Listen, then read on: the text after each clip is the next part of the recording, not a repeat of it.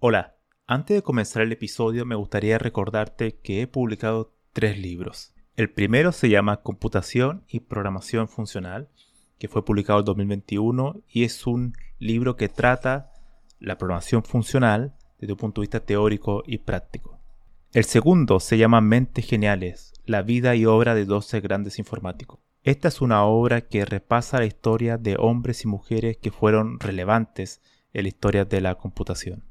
Y el último, el más reciente, se llama Principios de Programación, donde explico una nueva forma de entender la programación a través de ocho conceptos. Todos estos libros se pueden encontrar en librerías en España o en Amazon y también en Latinoamérica se puede encontrar a través de Mercado Libre y Busca Libre. Para más detalles pueden visitar mi sitio web camilochacón.com. La conversación de hoy es con Antonio Cabrera, ingeniero de software con más de 20 años de experiencia laboral. Esta entrevista fue muy interesante porque Antonio despliega una forma de ver el mundo del software desde el punto de vista de la ingeniería, desde una idea implícita donde tenemos múltiples opciones disponibles y vamos eligiendo cuál es la mejor. Descartamos una, elegimos otras y así vamos moldeando nuestro mundo y vamos construyendo un equipo de trabajo. En esta entrevista hablamos sobre programación, programación y más programación. No se olviden de compartir este episodio y suscribirse a este podcast. Hola Antonio, un real placer tenerte por aquí. Bueno, con Antonio nos conocemos desde Quora.es, una red social que yo recomiendo a todos las personas que están escuchando porque ahí se conoce gente muy, muy interesante. Así que un gusto tenerte por aquí, Antonio. El placer es mío, estaba deseando hablar contigo. Después de, no sé, más de dos años que hemos ido por ahí intercambiando opiniones y escribiendo articulillos y respuestas en Quora. Ah, yo normalmente no, soy de, redactar cosas en público y demás, pero en Quora empezó a animarme algunas cosas que veía y preguntas. Digo, mira, esta pregunta es asequible para mí.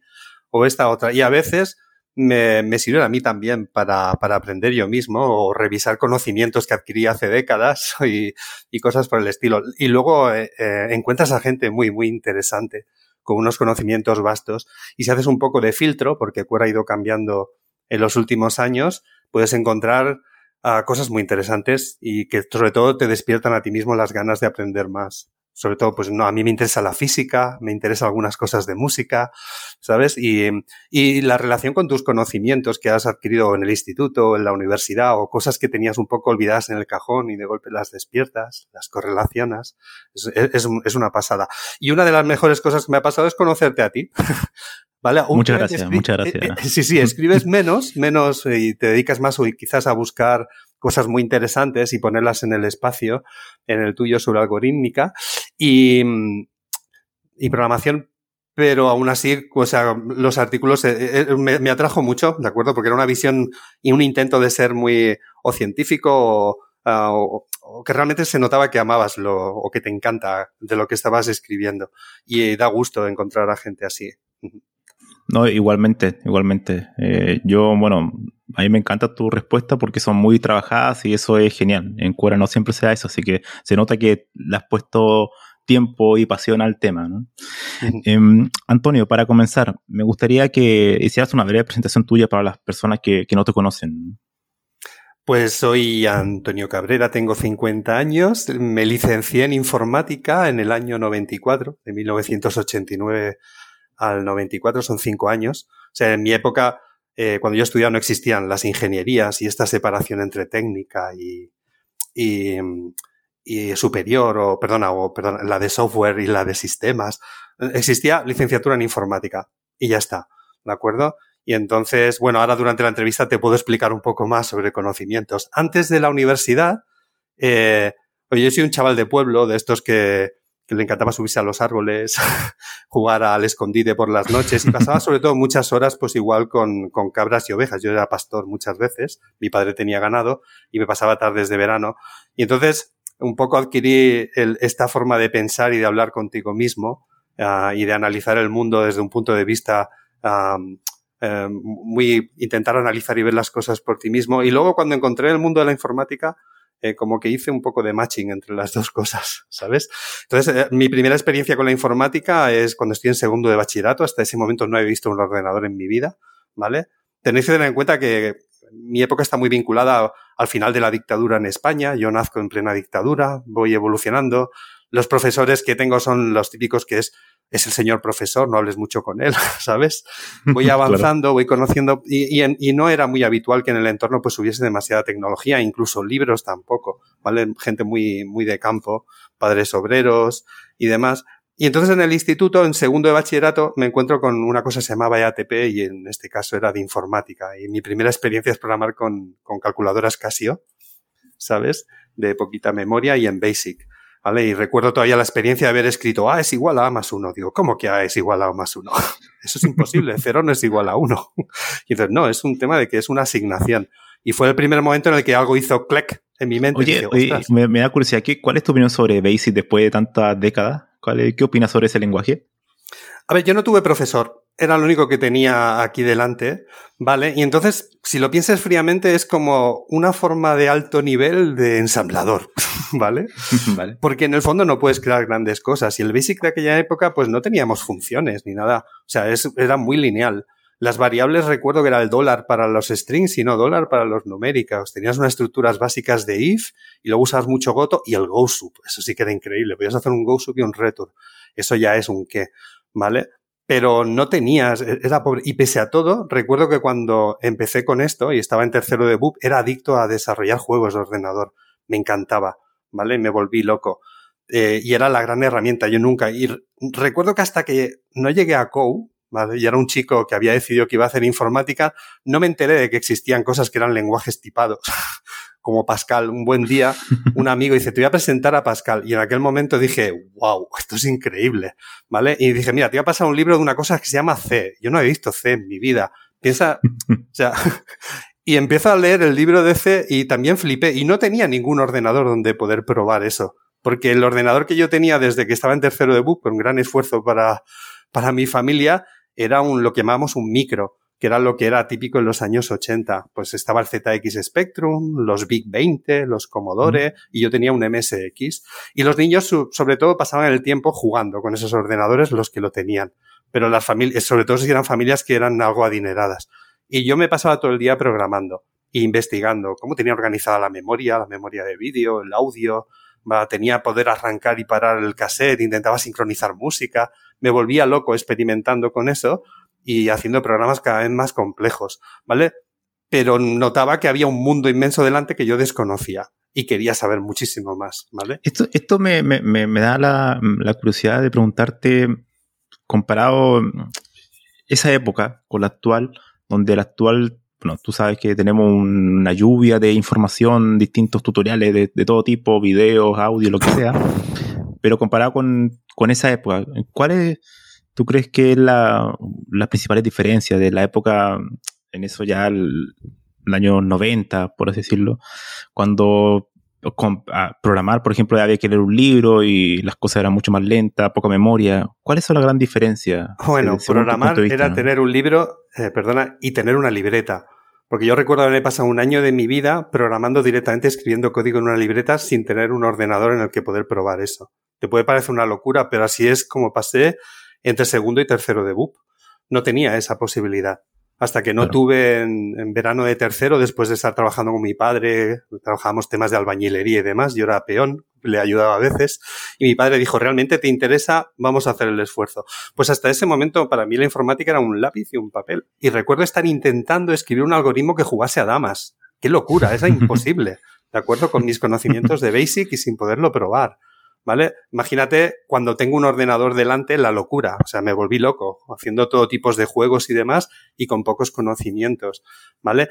Pero esa es la vertiente de autodidacta, que es, yo creo que siempre está la parte autodidacta y luego la otra, que es cuando yo llego a la universidad, eh, para mí no tiene tanta importancia escribir código, sino entender conceptos. Y es un cambio muy bestia. O sea, yo ya tengo muchas horas tiradas, ¿de acuerdo? Programando en Basic, tengo muchas cosas predeterminadas, pero de golpe encuentro formalismos que me van impresionando uno detrás de otro. El primer día que descubro la recursividad y veo cómo, por ejemplo, se resuelven las torres de Hanoi, Uh, ese día para mí es un boom mental. Digo, ¡wala! Esto no lo conocía, ¿cómo es posible? ¿Vale? Pues lo primero que hago cuando llego a casa es escribo en Basic, porque no tengo nada todavía ningún ordenador, el equivalente a una pila y demás, y hago un programa para escapar de un laberinto. ¿Vale? Porque de ese momento mi mente estaba explotando y ebulliendo, ¿sabes? Eran este tipo de cosas. Eh, mi primero de carrera tenía análisis matemáticos, álgebra matemática, física, o sea, y de lo que era de informática, informática tenía una asignatura que era introducción a la programación y otra que era a los computadores, y eran asignaturas de un año entero. ¿Vale? Ya hasta segundo que empieza a avanzar, eh, pues esa asignatura de programación iba descubriendo muchas cosas. Creo que me he perdido y estoy divagando, lo siento. Sí, no, no te em, preocupes. Hay una, una cuestión que me gustaría preguntarte. Yo me recuerdo una respuesta en Quora que mencionaste que en tu licenciatura habías leído el libro eh, de Niklaus Weir, eh, creo, eh, Algoritmo más estructurado igual programa. Ese libro fue parte de tu, de tu licenciatura, ¿no? ¿Perdona? Ese libro lo estudiaste durante tu licenciatura, ¿no? Sí, en primero de carrera, en Introducción a la Programación, el profe dijo, este es el libro, de acuerdo, en el que vais a encontrar todos los referentes a lo que vamos explicando, ¿vale? Entonces yo no tenía el libro comprado, pero iba a la biblioteca y entonces hacía consultas. Esa es otra. La costumbre esta de tener ahora a tu alcance toda la documentación no la tenía en ese momento, ¿vale? Es que parece que España sea el país súper más moderno, pero hemos pasado por un proceso de modernización interesante y la gente que somos un poco más de pueblo no teníamos los recursos de, de la ciudad. Aunque yo estudié en Barcelona, ¿vale? Pero para mí el recurso más importante en ese momento era la biblioteca. Y entonces era, yo tenía las clases, los apuntes, me iba a la biblioteca, cogía el libro cuando estaba disponible y empezaba a revisar o con un amigo, ¿de acuerdo? Y nos lo intercambiábamos. Y era uno de los libros de referencia. Han habido algunos más sobre estructuras de datos en segundo, eh, te ibas encontrando o capítulos concretos. Ahora no sabría, ¿vale? Pero sobre todo todo lo que tenía que ver con matemáticas, luego estructuras más complejas, siempre necesitabas algún libro de referencia. Este libro para mí fue un referente durante primero, ¿vale? Y además era la versión de Módula 2, que es el lenguaje con el que eh, escribíamos pseudocódigo y, y Módula 2. Y vuelvo a insistir, sin tener un ordenador donde poder probar ese código. O sea, mi asignatura básicamente estaba hecha con lápiz y papel, lo cual resulta increíble. Primero de carrera y apenas utilizaste un ordenador. Pues eso, lo usé para ensamblador en, el, con un VAX, eh, hacer algún, pero no tenía un PC yo, ¿de acuerdo? Entonces, conseguía a veces un PC de prácticas o algún ordenador Siemens muy antiguo, donde me iba y escribía con un código algún lenguaje que ya no recuerdo para probar. Lo importante era el algoritmo que querías probar, no el lenguaje en el que lo hacías, ¿sabes? Entonces. Em, ¿Los informáticos de, aquella época eran más matemáticos que, ahora? Eh, a ver, ¿Qué opinas sobre eso? Doy muchas gracias a las matemáticas, ¿vale? Yo soy una persona muy práctica, pero. Eh, y el esfuerzo de aprender matemáticas es un esfuerzo muy importante, porque te obliga a reflexionar, a tener un punto de vista un poco... Si solo te dedicas a programar, ¿de acuerdo? Y sobre todo hoy en día, donde más o menos el lenguaje te guía, la forma de utilizarlo te guía, es, te acostumbras a trabajar de una forma muy guiada. Mm, te falta esa parte de profundizar de verdad, y no profundizar necesariamente en la tecnología, sino en el problema que estás resolviendo. ¿Vale? O sea, una cosa muy importante que aprendí durante la carrera en toda la parte que tenía que ver con, con, la parte de programación es que el concepto para mí más importante de todos era el concepto de invariante. ¿Vale? Y recuerdo que una de mis asignaturas que más me cambió la forma de pensar fue en segundo, cuando teníamos que hacer. Eh, oh, ¿Cómo se llama? Revisión formal, no. Por Dios. Eh, cuando teníamos que analizar que a partir de una precondición tenías que obtener una postcondición, ibas dentro de la función, ibas analizando cada uno de los estamens y tenías que acabar demostrándolo, ¿vale? Y, y, sobre todo el concepto de invariante, que es tu programa siempre había como un gran invariante que se estaba cumpliendo, que esto es en los modelos de negocio, cuando tienes que representar la realidad, el invariante es la clave.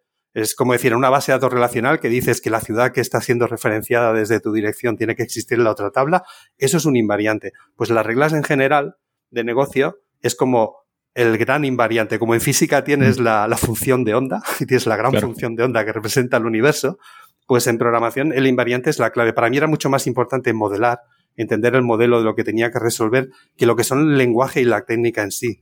¿De acuerdo? Quizás es un error entender algorítmica sin tener que vincularla a un lenguaje, entender hoy, en día está muy ligado a lo que es el mundo de la verificación formal, ¿no? Efectivamente. La idea de la especificación del algoritmo, que una cosa, esto lo decía Leslie Lamport, ¿no? Que era como, una cosa es eh, programar, para él programar, el programming en inglés era como diseñar la parte matemática de la especificación, todo este mundo de la verificación formal, y la otra parte era codear, que para él era cuando tú ocupabas un lenguaje de, programación, llevarlo ya a un ordenador. Sí, sí, era como una, es una segunda parte. Ahora, tengo que decir que yo disfruto codificando y que puedo dejarme llevar y llegar a pensar y demás, hacer las paradas y demás, pero cuando yo tenía un sistema complejo, algo que tenía que entender, para mí era muchísimo más importante pues eh, documentar, ya fuese a través de UML, em, las entidades, los diagramas de los que fueran, y, ir documentando y generar una documentación donde explicaba realmente cómo funcionaban las cosas, intentar que no fuese muy extensa, ¿vale? Em, hablar con todo el mundo, hablar con el director de la empresa, hablar con el, con todos los cargos, intentar entender sus puntos de vista y encontrar el invariante de todo aquello, ¿vale? Para mí era la clave es como eh, aquello en lo que te basas cuando luego estás desarrollando el software y que nunca puede incumplirse. ¿De acuerdo? Es, es como un edificio, la parte de abajo que lo tiene que sostener todo. Si no tienes un vocabulario, unas entidades, algo, un, un contexto en el que puedas expresar todas las ideas, todo falla. ¿Vale? Y ese esfuerzo es como que ha desaparecido. A la gente no le importa demasiado. Asumen que los modelos de negocio mm. son A, B, C, ¿de acuerdo? Y no, pero pues hay cosas mucho más complejas. Para mí la informática consistía en intentar encontrar cuál era el modelo de negocio y luego con todo lo que teníamos a nuestro abasto intentar resolver los problemas o dar la solución que fuese. ¿Tú crees que esto, mm, tú crees que los informáticos, bueno, los programadores hoy en día son más usuarios de tecnología más que creadores de tecnología? Sí, totalmente. ¿Vale? Y además es, aunque está, mm, y no, no solo por parte, sino que está asumido socialmente.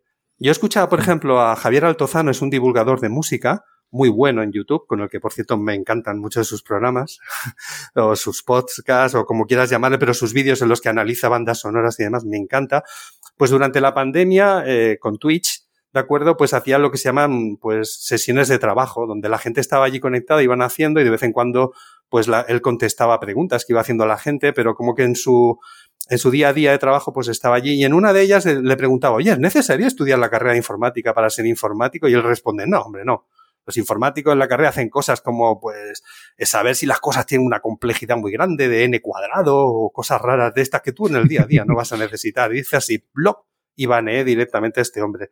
No volví, o sea, me cabré tanto en ese momento porque digo, ¿cómo te atreves, tío? Estás, nosotros como informáticos, cuando asumimos esa forma de pensar, estamos devaluando nuestro oficio, ¿vale? En mi época, no, no, nos llamábamos programadores, sino a la gente se le llamaba analista programador. La parte de mm. análisis formaba parte de.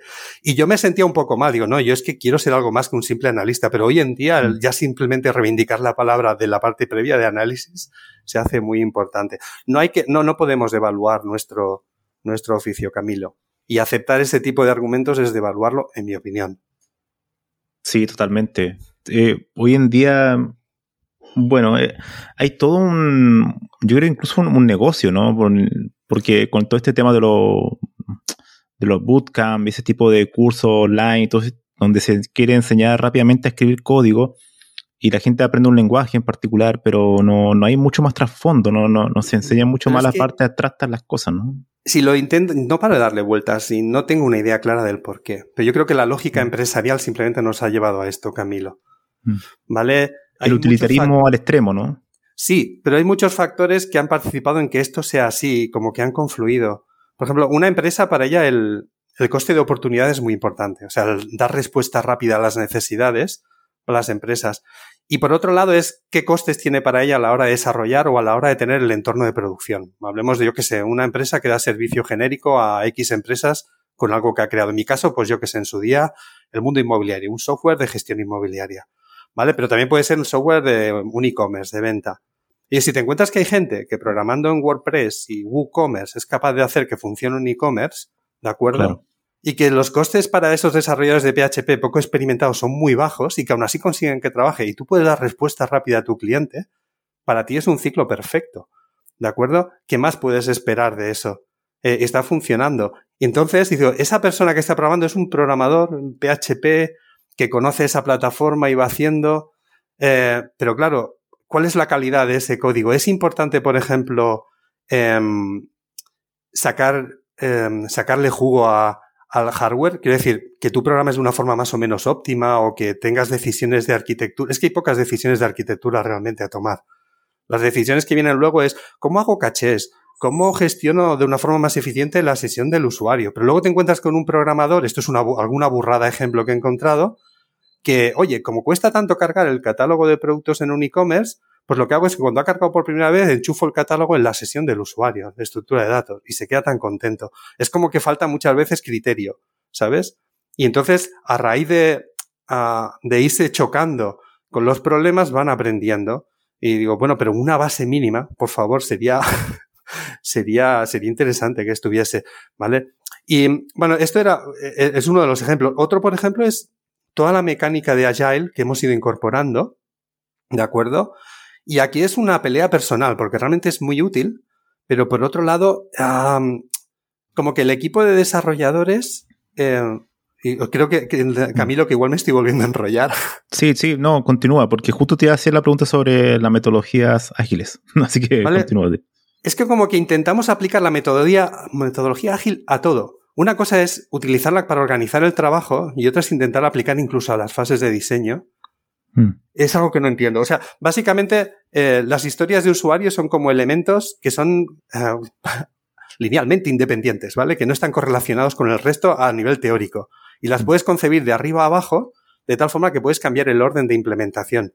Pero sabemos perfectamente que eso no es cierto. No te estoy diciendo que hagamos un waterfall con toda la planificación, pero sabemos que antes de hacer A, B hay que hacer A en muchas ocasiones y que no es intercambiable, ¿vale? Em, es una forma de intentar em, de tratar al equipo de desarrollo como piezas que pueden coger cualquiera de las tareas, desarrollarlas, trabajarlas más o menos de forma aislada y tomar sus decisiones, pese a que pueden hablar entre ellos y al día siguiente otra cosa, ¿vale? E ir avanzando. Y entonces les hemos quitado esa capacidad de tomar decisiones importantes de arquitectura, de software, de diseño.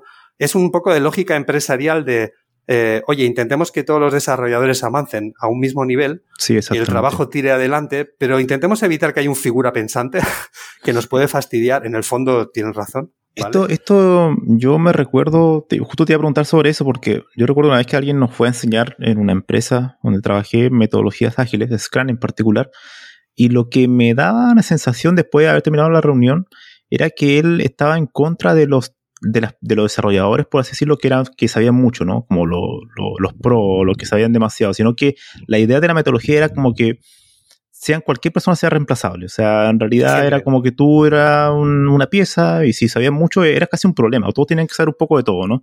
A ver, Entonces, como que se quita, se quita un poco la, la importancia a la, persona, ¿no? O sea, el tema es el siguiente. Una persona la puedes poder despedir y sustituir sin causar un gran estrago en tu empresa. Y esto tiene que ser aplicable a todas las personas. El trabajo en equipo, una de las vertientes que tiene, que es la fea, es que las piezas son reemplazables. ¿Vale?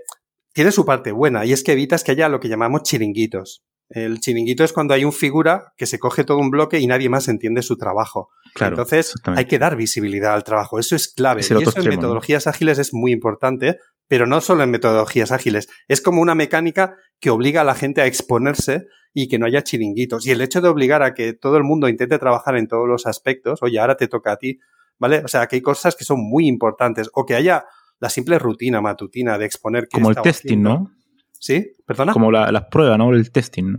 Sí, por ejemplo. sí, sí. O sea, em, el, tema es, em, bueno, no sé cuál es el tema. Lo que quiero decir es hasta qué punto el, perdemos esa capacidad.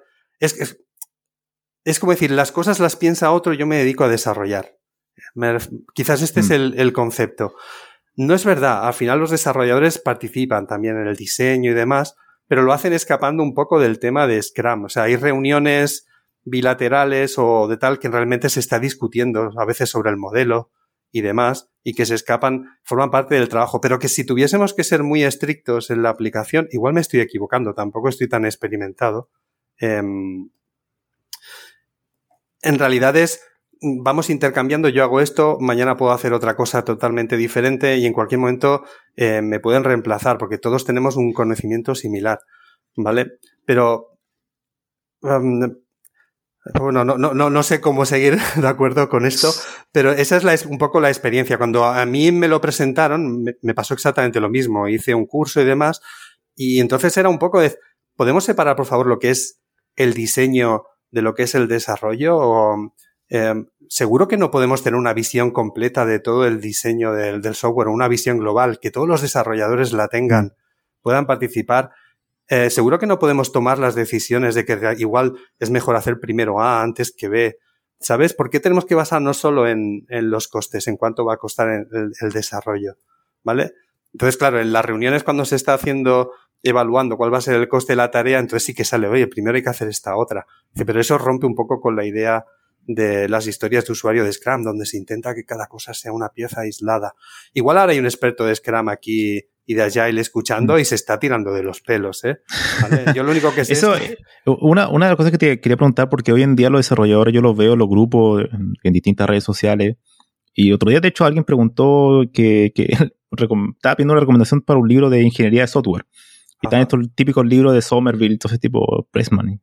Y alguien le dijo, no, pero eso no es necesario, porque en realidad en la empresa ocupamos metodologías ágiles y esas cosas como UML o esas metodologías clásicas ya no, nadie las usa.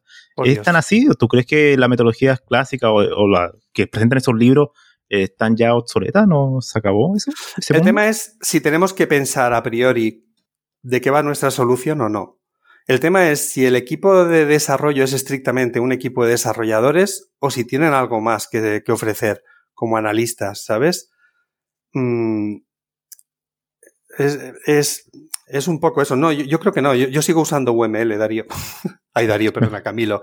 ¿Vale? Yo sigo usando UML. No lo uso de forma íntegramente estricta, pero cuando yo tengo que documentar o hacer diseños, eh, utilizo UML. ¿Vale?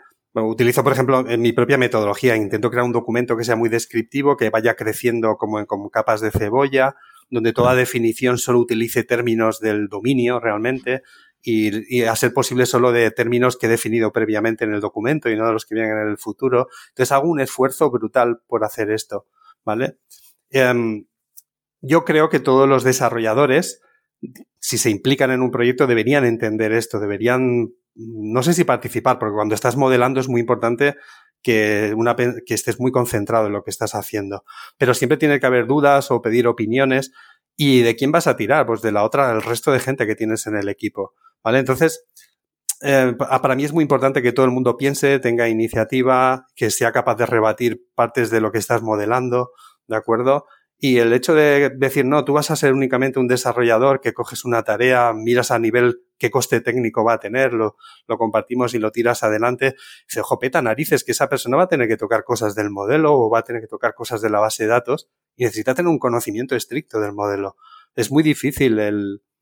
Ah, eh, siempre que tengo que entrar en este tema, realmente eh, me lío un poco, porque en el fondo yo cuando trabajo con otra gente utilizamos solo mecánicas de, para transparencia y regularidad y revisiones, pero a la hora de la verdad, cuando estamos trabajando, eh, intentó pues que todos participemos, es decir, que no somos estrictamente un equipo de desarrollo de software, somos más, estamos desarrollando toda una solución y obligo, me gusta que todos participemos en las decisiones de modelo, ¿de acuerdo? Que todos tengamos en cuenta, ¿vale? O sea, no, no, no vale el... Aquí viene otro concepto. Cuando estamos utilizando el evaluar costes y elegir cuál va a ser en el backlog la próxima cosa que tenemos que hacer o decidir el trabajo de una semana, parece muchas veces que lo que estemos empleando es un algoritmo voraz, que es lo siguiente que necesitamos desarrollar para tirar adelante, ¿vale? Pero los algoritmos voraces, aunque te pueden llevar a una solución, es un algoritmo para ir tirando y avanzando en el día a día, pero no es conveniente hacer una planificación de toda la guerra y luego elegir las batallas, como digo yo. Parece muchas veces que no nos importe el tener una visión global del proyecto, ¿sabes? Esto eh, me, lleva a una, pregunta, porque yo recuerdo que alguna vez en Cura hiciste alguna comparativa de distintos algoritmos en, distintos lenguajes. Entonces, para las personas que muchas veces tienen la duda de saber cuál, qué, algoritmo es mejor que otro en distintos lenguajes.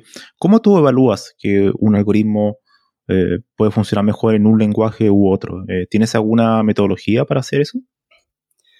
Em, mira, Me estás dando a... No, no, no tengo una metodología. Lo que hago es, eh, en base a mi experiencia, tomar la decisión.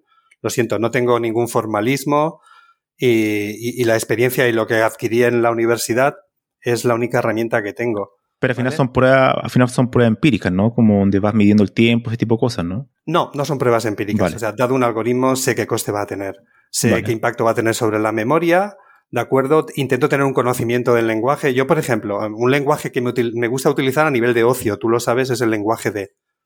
Es, eh, está implementado por, por Walter Wright, que en su día fue famosillo pues por algún compilador de C, ¿vale? Y, y, que era esto que es como una evolución de C, ¿vale? Eh, yo sé qué costes tienen en memoria un algoritmo y demás cuando lo estoy haciendo. Cuando utilizo TypeScript y sé que va a compilar JavaScript, sé cuáles son las limitaciones con las que me voy a encontrar, el impacto en memoria, cómo funciona el garbage collector, tengo una idea, ¿me acuerdo? Cuando utilizo Python ahora que estoy cogiendo experiencia, pues bueno, Python normalmente suele ser la peor solución en cuanto a eficiencia en muchos aspectos, pero porque no estoy utilizándolo quizás en, los puntos en los que es más potente, ¿vale? Que es utilizando librerías, yo que sé, de pues, temas de inteligencia artificial. En mi caso, lo utilizamos como lenguaje de scripting o para hacer algunas tareas muy concretas para las que algunos de los desarrolladores se sienten muy cómodos. Y realmente es más importante llegar a buen puerto que a utilizar el algoritmo más eficiente. ¿vale? Pero, mm, o sea, con la experiencia, intentando saber cuáles son las limitaciones del lenguaje, yo, por ejemplo, soy, por favor, necesito que la validación formal, entre comillas, la, haya hecho el compilador. No me gustan los tipos dinámicos, ¿vale? El tipado dinámico le tengo un poco de... Y además, cada vez que hago pruebas de tipado dinámico frente a estático, em, con lenguajes imperativos en mi caso, em, siempre salen perdiendo los, dinámicos, las pruebas que hago. Em, eh, el, uno de los, a ver, tampoco tengo tanta experiencia, pues no sé, he utilizado Scala, he utilizado en su día C, em, estoy utilizando TypeScript, Java, C Sharp, ¿vale? O sea, tampoco tengo un gran rango, si fuese hacia atrás seguro que he utilizado muchos más, ¿vale? Pero más bien es, tengo un lenguaje con el que tengo que resolver un problema y tengo que intentar ser eficiente, sé qué cosas no tengo que hacer, ¿vale? Eh, por ejemplo, ahora, pues en el proyecto en el que estoy, la parte servidora por completa la estamos programando con TypeScript y al final es Java, JavaScript, perdona, y es Node, Node, y sé, cuáles son las limitaciones, para qué va bien y para qué va mal. ¿Vale? Pero, por, por, ejemplo, eso cuando dices, cuando, cuando sabes que va bien o, que va mal, me imagino que eso al final, eh, en base a la experiencia, en base a, prueba empírica, que lo ejecutas en algún lugar y te das cuenta que... Al final tienes que hacer la prueba empírica, pero yo creo que el conocimiento de lo que va a hacer el compilador o el intérprete es muy importante. ¿vale? quiero decir, eh, te hago un, ejemplo. El otro día, a raíz de una pregunta de Cuera, em, me encontré con que tenía que generar eh, un histograma con unas frecuencias y entonces tenía que generar muchas, eh, un billón de combinaciones de mil dados, ¿vale? Para hacer las sumas. Es una de mis últimas respuestas de Cuera. De entropía, ¿no? Sí, exacto, sobre entropía. Em, entonces digo, no, mi primera solución es utilizando voy a ser, voy a intentar usarlo funcional, que a mí es como me gusta, pues cojo un rango, empiezo a hacer el, map, la transformación, generar el número aleatorio, hago la, al final el fold, va sumando, perfecto. Además, el lenguaje de esto se compila, de, de acuerdo, que es, está muy potente. Además, lo meto en un bucle con paralelismo para intentar usar todas las CPUs en ese momento de cálculo, eh, una array de acceso exclusivo. Vale, el tema es cuando elimino la parte eh, funcional y la transformo en una imperativo, de golpe va el doble de rápido, ¿vale? Ah, ah, eh, ya sé que es, es es una, una verificación empírica de algo que ya preveía, ¿vale? Una cosa es lo que me gusta, lo hago así, y otra es decir, no, es que en este caso necesito hacer, generar un montón de números y la solución imperativa me va a ser mucho más rápida, ¿vale? Em, pero sí, como tú dices, al final es por experiencia, ¿vale? y porque saltan las alarmas si es algo que estás viendo y ya ves que, que, que, es, que es horrible, que es muy feo. Pues si te encuentras con un doble bucle para hacer cualquier cosa, te van a saltar las alarmas, ¿vale? Son casos con los que me he encontrado con, en, en mi tiempo de desarrollo, gente que empieza a trabajar por primera vez, está escribiendo código PHP y se le ocurre hacer doble bucle para hacer el equivalente a una join de tablas, ¿vale? Claro. Y uy, qué bien funciona hasta que eso pasa a producción, hay mil usuarios o cien usuarios. Tiene que escalar y muere. Y claro, dice, ¿qué pasa aquí? lo mira y dice, a ver, ¿a quién se le ha ocurrido hacer esto? Y ya es, tío, esta persona no es ya que tenga desconocimiento del modelo relacional, sino que, entonces, a base de pegarse y formación, digo, me encuentro yo formando a desarrolladores, ¿vale? Eh, que acaban de entrar y bueno, si tienen la actitud, perfecto, ¿vale? Y esto es algo que nos estamos encontrando. O sea, yo siempre he trabajado en puestos a hablar en, en startups, excepto en algún caso, ¿vale? Donde los recursos son escasos y donde encontrar a la gente adecuada es muy difícil, ¿vale? Entonces, hay mucha gente que tiene algo de experiencia, puedes mostrar tres años de experiencia, hace unos diseños chulísimos de interficie y demás, pero ahora la verdad cuando te pones a programar tiene limitaciones y te encuentras que tienes que estar haciendo un trabajo extra, ¿vale? Em, ¿Cuál era la pregunta, Camilo? No, estamos totalmente divagando, pero está bien, está bien, como contando historias. Vas a tener problemas luego para cortar esto, ¿eh? Sí, sí, no, no hay problema. Vamos a intentar ser un, poco, más concretos. La pregunta, la respuesta a mi pregunta es si es absolutamente empírico, pero utilizando conocimientos previos, sobre todo universitarios, y luego la propia experiencia.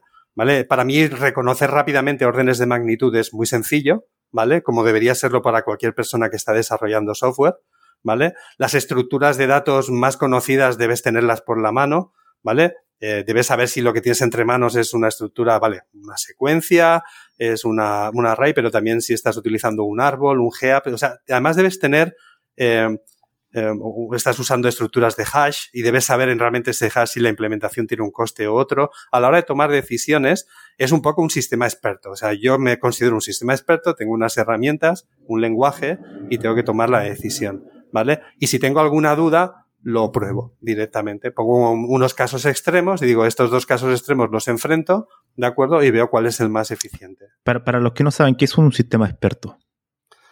Ah, ¿Qué es la inteligencia artificial? Pero al final es como un, software con un conjunto enorme de reglas, ¿no? Definidas por un experto.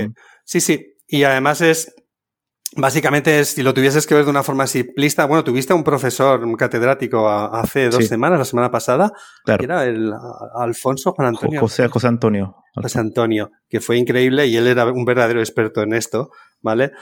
Pero, claro, porque hay, hay como dos corrientes, ¿no? Esa es la, la, corriente de los sistemas expertos, lógica, racional, como todo muy exacto, y la otra es la, la, actual de Machine Learning probabilística, ¿no? Wow, se abre un campo aquí brutal. Vale, yo soy de los de sistema experto, ¿vale? Es decir, para, para entenderlo es, eh, te vas encontrando con unas situaciones y lo que haces es utilizas toda la experiencia que tenemos los seres humanos históricamente aplicada para tomar decisiones, ¿vale? El, el caso más concreto lo podemos ver, por ejemplo, en un juego de ajedrez, cuando tiene que evaluar la bondad de una situación de tablero, ¿de acuerdo? Eh, lo que hacemos es utilizamos los juegos de ajedrez como Stockfish y demás hasta hace dos años, lo que hacían era una evaluación basada en la experiencia humana que había sido portada directamente. Pues tengo el dominio del centro, está protegido el rey, de acuerdo, tengo peones pasados, tengo columnas abiertas, eh, hay un montón de situaciones que se ajustan de una forma increíble. Si te mirabas el código de Stockfish, algo que durante una temporada hice, yo pues flipaba en colores porque afinaban de una cosa de una forma increíble y tenían que hacerlo de forma eficiente, ¿vale? Entonces, con inteligencia artificial, lo que hemos dicho es, no, vamos a hacer que el sistema aprenda de sí mismo. Él mismo se pone a jugar jugadas y evalúa cuál es la bondad de. Pero no le voy a dar reglas. O sea, todo este conocimiento humano, lo único que él sabe son las reglas del juego. Y entonces empieza a generar como cajas negras de conocimiento que nadie sabe exactamente qué está haciendo, pero que funcionan mejor que todo el conocimiento humano acumulado que ha sido portado de una forma súper eficiente a la toma de decisiones. ¿De acuerdo? Em, y entonces tienes los dos mundos enfrentados.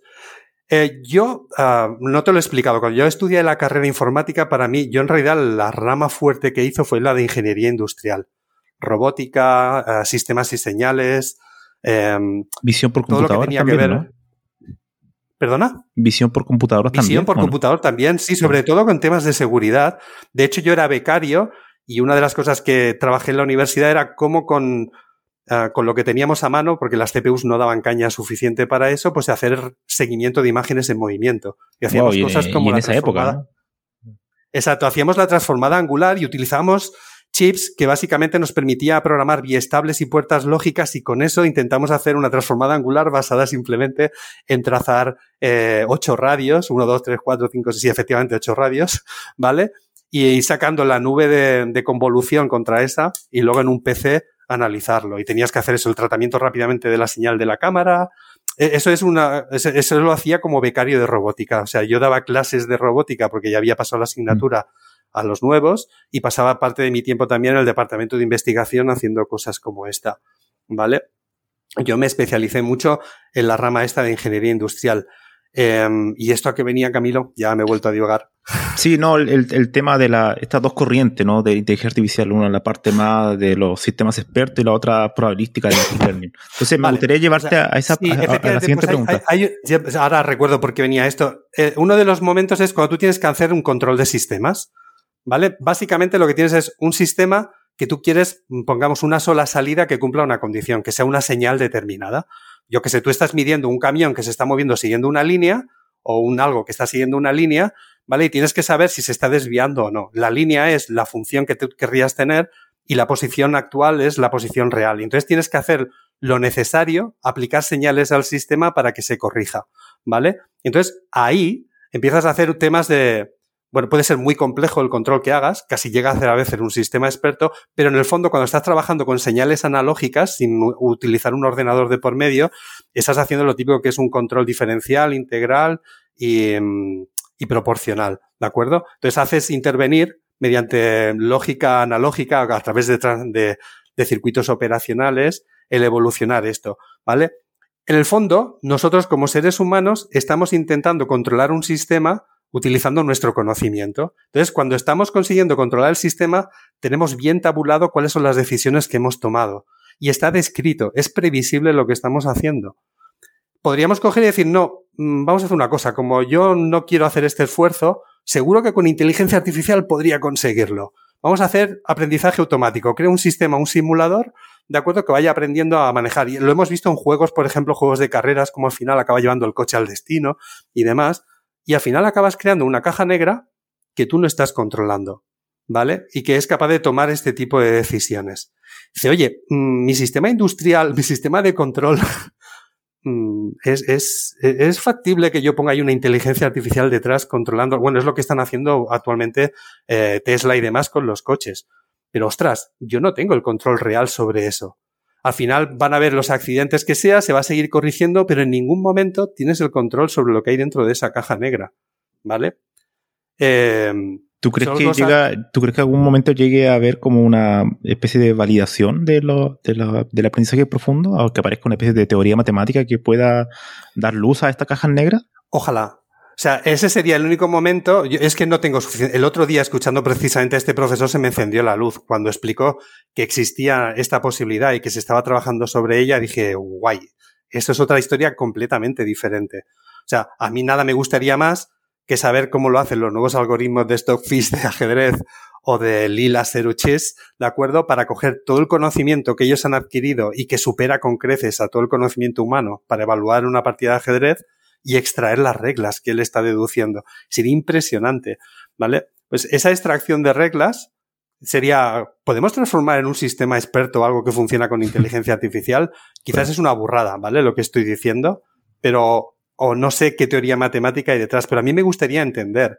Sobre todo si tenemos sistemas críticos, yo no sé si puedo utilizar algo que ha sido entrenado con aprendizaje automático a controlar algo. Lo estoy diciendo desde un punto de vista eh, profano, porque yo no soy un experto, ¿vale?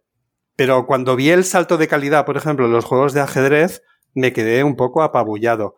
Ah, Boston Dynamics, por ejemplo, la empresa de los robots, no utiliza inteligencia artificial para el control de, de todo el movimiento de ejes, brazos y demás, sino son todos algoritmos escritos directamente de control. Y no sé si están empezando a introducir inteligencia artificial, pero no lo hacen. Esto en realidad les da una pequeña ventaja comercial, es decir, no, nosotros tenemos el control y la fiabilidad la podemos medir. No tenemos cajas negras de conocimiento que desconozcamos. Tenemos el control sobre todo el conocimiento. ¿Vale? Em, el tema es hasta qué punto, yo no sé hasta qué punto podemos confiar. Seguro que, em, ah, em, no sé, igual si empezásemos a mirar las leyes de la entropía y demás, vemos que un sistema de inteligencia artificial, después de haber hecho cientos de miles y millones de pruebas, en realidad es un sistema hiperestable, ¿de acuerdo? Y que puede dar respuesta a cosas que sería imposible hacer con un sistema experto. Un vehículo se puede encontrar con situaciones inesperadas, ¿vale? Y que no hemos tenido en cuenta previamente, pero que la decisión podría funcionar. No, lo sé. Lo que sí sé es, por ejemplo, es que en control industrial eh, yo nunca pondría una caja negra a controlar un proceso, ¿de acuerdo? Em, que puede hacer que se estropee una máquina, ¿vale? Mm, es de la misma forma que, por ejemplo, en sistemas de, de tiempo real, un algoritmo necesitas que reserve memoria al principio y el tiempo de ejecución sea previsible y tiene que responder en un tiempo determinado, ¿vale? Para, para que acotes precisamente, uh, le pongas los límites de ejecución, ¿vale? Se, según tu experiencia, ¿tú crees que algún día los programadores vayan a ser, o, un segmento los programadores sea, vaya a ser reemplazado por la inteligencia artificial, por la herramienta que han aparecido últimamente de que autocompletar ese tipo de cosas, de generadores de código? ¿Tú crees que algún día llegue eso? No lo sé. Eh, lo que sí sé es que si nos dedicamos a intentar se, a ir como una gran cantidad de, de, como un ejército de desarrolladores que desarrollan utilizando las mismas pautas siempre eh, definidas para que podamos sacar el trabajo lo más rápido posible, utilizando unos patrones con unas librerías. Si vamos por esa vía, somos reemplazables. O sea, muchas veces miro de qué parte de este código es, es un código realmente donde el ser humano ha hecho verdadera claro. creatividad. ¿Sabes? Y entonces puedes ver y ves que hay mucha parte de código que es repetitivo, que son patrones, ¿vale? No lo sé, Camilo, sinceramente. O copiado de Stack Overflow, ¿no?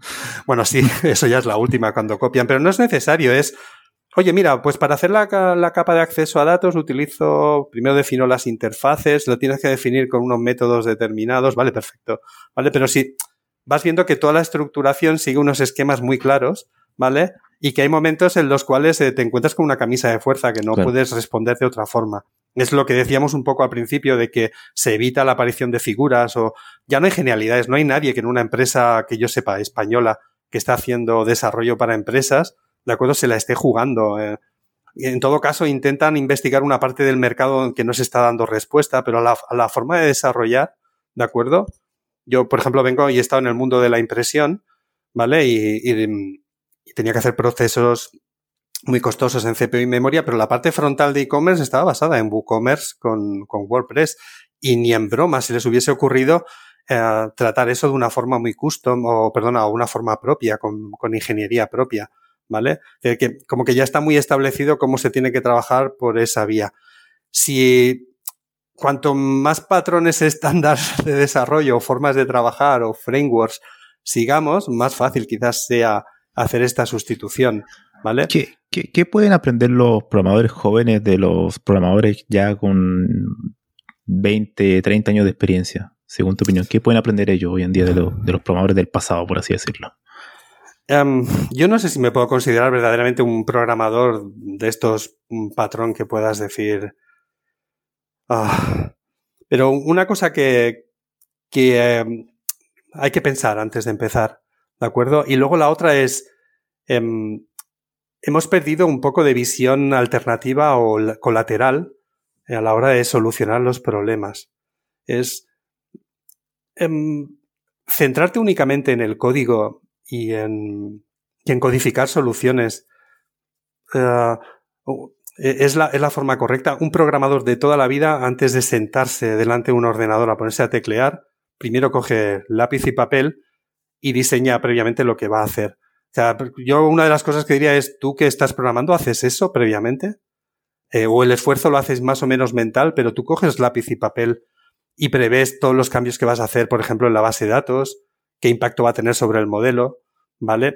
O directamente te pones a probar, a hacer, eso funciona y tiras para adelante de alguna forma, ¿vale? Ten en cuenta que muchas veces es imposible estar revisando todo el trabajo de la gente. Incluso si haces tests, los tests los estás haciendo a un nivel de, incluso hoy en día de interficie directamente y no te metes más allá, ¿vale? Pero, por ejemplo, no es habitual que exista una capa que puedas llamar capa de negocio, donde tienes las reglas bien implementadas con todo lo que puede hacer tu negocio, que la tengas testeada y que luego la parte de interficie sea una que se está alimentando de esas reglas y que el trabajo, sino que está todo un poco más mezclado en el trabajo habitual, ¿eh? Estoy hablando del, pues esto, el mundo del e-commerce y demás. Es, pues por lo menos siéntate, intenta pensar un momento en cuál es el modelo con el que estás trabajando, coge la hoja de papel y, y diseña antes de tocar una sola tecla. ¿vale? ¿Cómo, ¿Cómo, evalúas que a un programador? No sé si has tenido la oportunidad de hacer entrevista. ¿Cómo pues eh, sería una, la prueba desde tu punto de vista ideal para saber o contratar a un programador y que ingrese a una empresa? En realidad es un, un tema de empatía. Es, lo he descubierto hoy en día y es un tema de, de, de, descubrir la actitud de ese programador. Ya sabes a lo que viene más o menos con la experiencia, ves su currículum, puedes hacerles algunas preguntas para ver si realmente tienen la experiencia, pero es más un poco de diálogo y ver si, si hablan mucho, como estoy haciendo yo ahora, que es horrible, o si realmente... No, va bien, va, va, va todo excelente, Antonio. o, si, o si entran a concretar, ¿de acuerdo?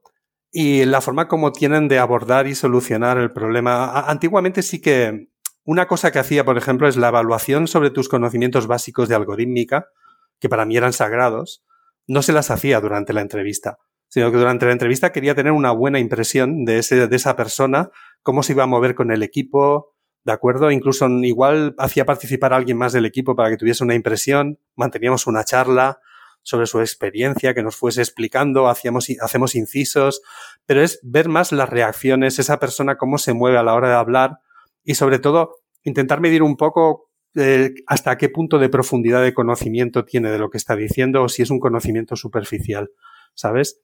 Y no siempre a nivel tecnológico, sino, no sé, pues por ejemplo, si ha estado en el mundo web, que sepa la diferenciar, oye, pues el, el, protocolo HTTPS no lo implementas directamente en tus servicios, sino que lo estás implementando en un proxy inverso delante o en un balanceador, ¿vale? Son tonterías como esta, ¿de acuerdo? Pero que en la conversación vas descubriendo y van viniendo, oye, ¿alguna vez has usado en un modelo relacional el, un DDL transaccional, es decir, que cuando aplicas cambios en las estructuras de base de datos lo haces bajo transacción. No, ¿cuál es tu experiencia? Son un poco conocimientos así, pero sobre todo es la forma como él va hablando, expresa. Y luego en última instancia, depende del nivel, dice, bueno, ahora te voy a enviar un email con una serie de preguntas. Te puedes tomar el tiempo que quieras para responderlas y me envías, por favor, mañana el email, ¿vale? De respuesta. Y entonces hago una evaluación rápida y además algoritmos muy sencillos, desde una mezcla ordenada, ¿sabes? Que es tres bucles y te encuentras de golpe que hay gente que es incapaz de hacer una mezcla ordenada desde dos secuencias ordenadas y de hacerlo correctamente, ¿vale? Este tipo de preguntas hubo un momento en el que lo dejamos de hacer porque descartaba a mucha gente, ¿vale? Y decía, mira, asumimos, el que más nos gusta, entra. Es que, Camilo, es muy, muy, muy difícil, va en serio, eh, hacer selección de personal. Y em, y tienes que confiar en tu primera impresión con tu experiencia y a ser posible que haya una impresión de más gente del equipo, que al fin y al cabo es la gente que va a tener que trabajar con él. Y sí o sí, luego si hay alguna pequeña prueba técnica o demás, la verdad es que es importante que acompañen, ¿vale? Yo, de hecho, en una respuesta de cuera ponía mi experiencia. Hubo un momento en el que dejé de hacer esto, de enviar el email, y me encontré un buen día con eso, con alguien que se puso a hacer una, una join directamente por programación con un doble bucle y nos tiró los servidores. Dice, pero ¿cómo es posible que se nos haya colado una cosa así? ¿Sabes? O sea, yo creo que un, un, mínimo de pruebas de algorítmica, ¿vale? Hay gente que, por ejemplo, dice, oye, si me piden que calcule la raíz cuadrada de un número de forma algorítmica y no soy, y no soy capaz de, ¿tú me contratarías? Digo, pues, a ver, estaría bien que mentalmente al menos, aunque no sepas nada sobre las metodologías más eficientes para calcular raíz cuadrada, pues sepas que con una búsqueda binaria, o sea, esa capacidad mental de hacer la abstracción y decir, oye, pues mira, si mi número que me dice está entre el 0 y el 1, pues sé que la raíz cuadrada, perdón, entre el 1 y el 10, eh, la raíz cuadrada de 5 seguro que estará entre el 1 y el 5. Empiezas a hacer una búsqueda binaria y al final encuentras una solución con un margen de error. Si te lo plantean así, ¿vale? O si no, oye, hazme una búsqueda binaria directamente, ¿vale? No es que te contrate o no, pero a mí me apetece que me expliques qué harías o cómo lo piensas. O... Y si piensas fríamente, en Google lo están haciendo, no paran de publicar vídeos mm. de entrevistas donde a la gente le hacen pasar por una prueba técnica. Y a veces a mí me, me gusta apuntarme a una y decir, oye, ¿cómo lo resolvería yo? Suelo ser muy ineficiente, no, no me hay, hay, hay, mucha gente que está en contra de las pruebas, en particular de, de esas empresas como de la pizarra, ¿no? De, porque dice que no es, eh, no es la realidad, ¿no? En el día a día. ¿Tú qué, opinas sobre eso? No, no, yo creo que la pizarra es muy importante y que una persona sepa expresarse, incluso equivocarse delante de una pizarra, es como parte de una entrevista, si pudiera, lo haría. Me encanta, porque es una persona con la que vas a tener que trabajar, ¿vale? Y además, el, si hay una conversación amena, los nervios pueden directamente más o menos desaparecer. Y una persona no debe tener miedo en reconocer que no sabe algo o que mm. necesita pensarlo o, o sea, realmente eh, te pueden llegar a poner en unos extremos y es un poco ver cómo sales de ahí, pero es más la conversación que, que se genera y ver que hay cierta confianza, ¿vale? O sea, para mí, quiero que alguien sea sincero y dice si sabe o no sabe algo, ¿de acuerdo? Que sea capaz de intentar proponer, Así puedes ver, de hecho, cuando está invitado a una propuesta, decir, no, en realidad, ahora que lo pienso, sería mejor, y aunque se esté equivocando, pero lo puedes evaluar. O sea, yo no exijo a alguien que sepa encontrarme el camino mínimo con un algoritmo de Dijkstra. No, no hace falta, ¿vale? En una entrevista ya presupongo que si depende del nivel que vengas, pues no lo vas a hacer. No tiene ningún sentido hacerle esa pregunta. Pero igual un tema sobre estructuras de datos básicas ahí, mm. oye, ¿cómo lo harías? ¿Cómo representarías que tienes un cliente haciéndote un pedido en una base de datos? Algo tan sencillo como eso. Porque al final, al final la, entrevista en pizarra es como una conversación técnica en el día a día en el trabajo, ¿no? Como que uno está conversando, eh, cómo vamos a diseñar esto, ¿no? Sí, de hecho hay gente que lo que hace es directamente a esa persona es hacerla, tratar un día entero en el equipo y ver cómo, ¿sabes? O una semana. Pero claro, eso no se puede hacer porque es como, o sea, que participe en el día a día. Pero entonces, lo de la pizarra es como forzar un poco de, un poco de situaciones porque claro, tienes que hacer, oye, la última entrevista que me hicieron a mí, recuerdo hace dos años, eh, fue una entrevista que duró cuatro horas y al final acabamos en el bar de la cafetería hablando y charlando directamente y dijeron, sí, te contratamos, ¿vale? Pero tuve que demostrar muchas cosas mientras hablaba, tuve que decir muchas veces que desconocía ese ámbito y en otras superaba a la gente que me estaba entrevistando en conocimientos que me estaban preguntando, ¿vale? Pero esa charla sincera y sobre todo otra que es la capacidad de poder hablar y argumentar y demás, es algo que apreciaron bastante ¿vale? Y esto es una cosa interesante, chicos. una cosa que aprendí, que es, por ejemplo, si trabajáis en España, es que en España es muy difícil encontrar a, desarrolladores que hayan querido seguir siendo desarrolladores con el paso de los años. Todos tenemos tendencia a ascender, ¿vale? A mí me ha pasado, he llegado a, pues, a dirigir directamente departamentos y hay un momento que digo, esto no es lo que me gusta y me he autodegradado. Prefiero trabajar en proyectos pequeños donde ambas cosas se unen bastante, lo que es la gestión del departamento y la gestión del desarrollo, incluso participas como desarrollador, ¿vale? Porque sois muy poca gente y tenéis que hacerlo absolutamente todo y eso es mucho más divertido, ¿vale? Pero solo saber que en España está muy buscado, no sé cuál va a ser el futuro, pero ahora mismo si eres una persona con 45, no, no está buscado, no, no está suficientemente medido o tenido en cuenta, pero hay empresas en las que realmente ese tipo de experiencia Así, o sea, cuando se tiene en cuenta, pensamos que cuando llegamos a los 50 años, si solo nos hemos dedicado a desarrollar software, somos gente, somos perdedores, entre comillas, en, la concepción neoliberal del mundo. Pero, por ejemplo, en Estados Unidos eso no pasa. Alguien que estrictamente no ha querido ascender y ha querido siempre estar en el mundo del desarrollo, en equipos de desarrollo, es alguien que, realmente se tiene en cuenta y es alguien que es buscado porque realmente aporta al equipo muchísimo, pero mucho, mucho, mucho. Y no solo en, en, en cuanto a eficiencia desarrollando y tirando adelante funcionalidades, sino a la hora de, de discutir, a la hora de a sus compañeros eh, enseñarle y darles conocimiento o dar una mm. visión más tranquila a veces. La experiencia. saber cuándo hay que tensionar y cuándo no hay que tensionar y les encanta. Y aquí en España me sorprendí porque encontré una empresa que me estaba entrevistando y justamente me quería porque tenía en ese momento 48 años, tenía un montón de experiencia y estaba resolviendo problemas complejos en ese momento. ¿Vale? Y dice, ¿y no quieres tener un puesto de dirección? Dice, pues tío, vente para acá directamente. O sea, que realmente es, ya nos, me he vuelto a ir otra vez. de, hecho, eh, te quería preguntar sobre un, tema que mucho, yo me acuerdo que en Chile algunas universidades que personas que personas que estudiaban ingeniería en informática ya de hecho ni de plano ni siquiera querían trabajar como programadores era directamente salir de la universidad ya a cargo de, gestión em, ¿Qué opinas sobre eso, sobre, la, sobre las personas que quieren, que no, que no, que son informáticos y pareciera que no les gusta programar? Son tíos listos.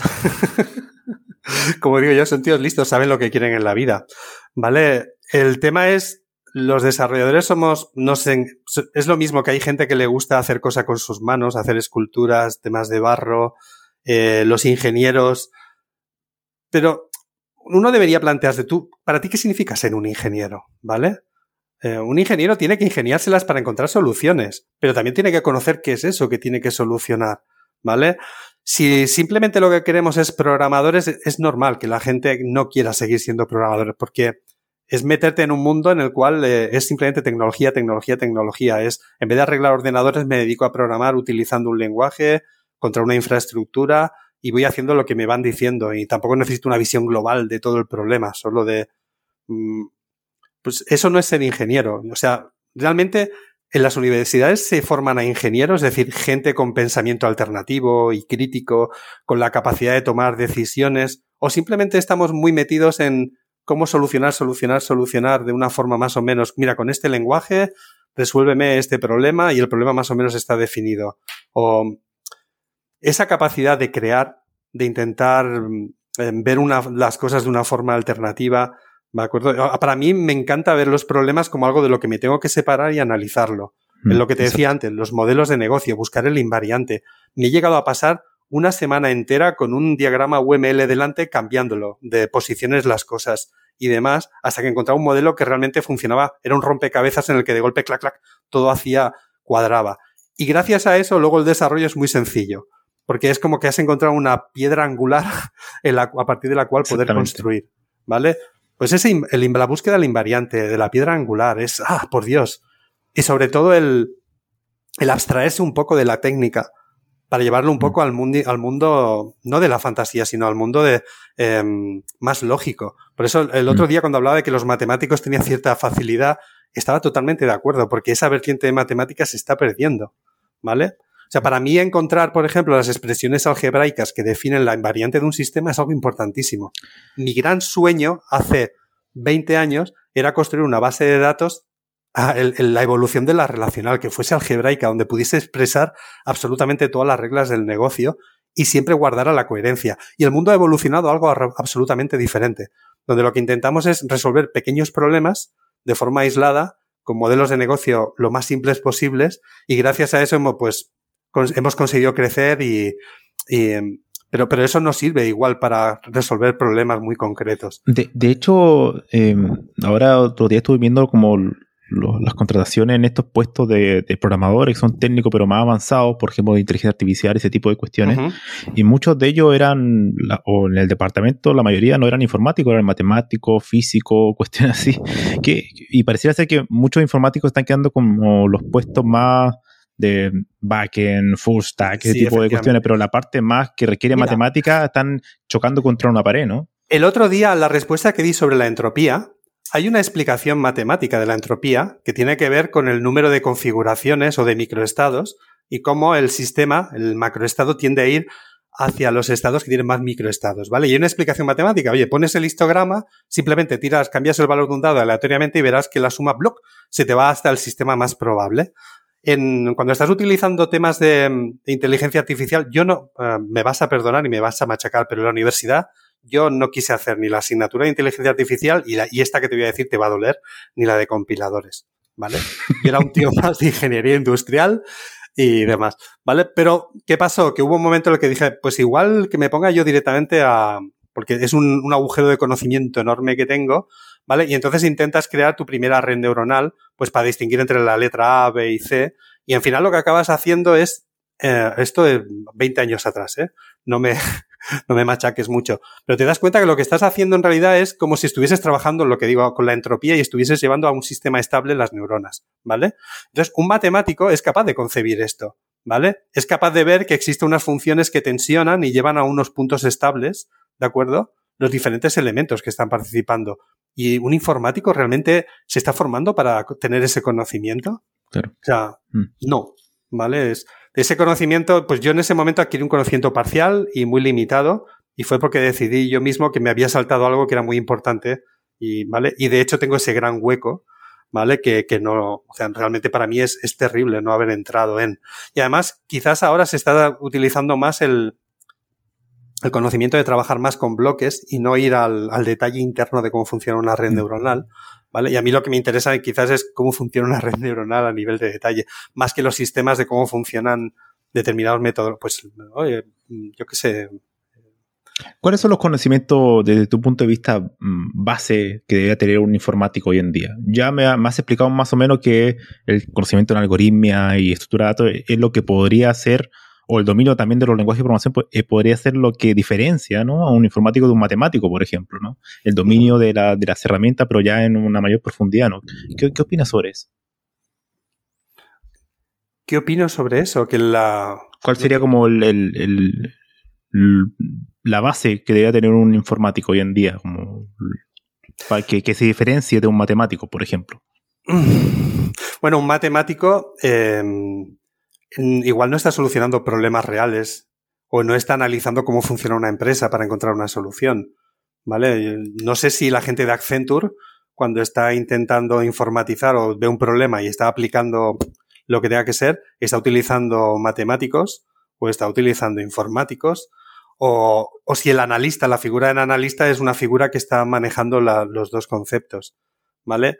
Em, tú quizás estás pensando más a nivel de algorítmica, ¿vale? Y es que, ¿sabes qué pasa, Camilo? Yo no soy capaz de concebir un programador puro. ¿Qué significa ser un programador puro? ¿Vale?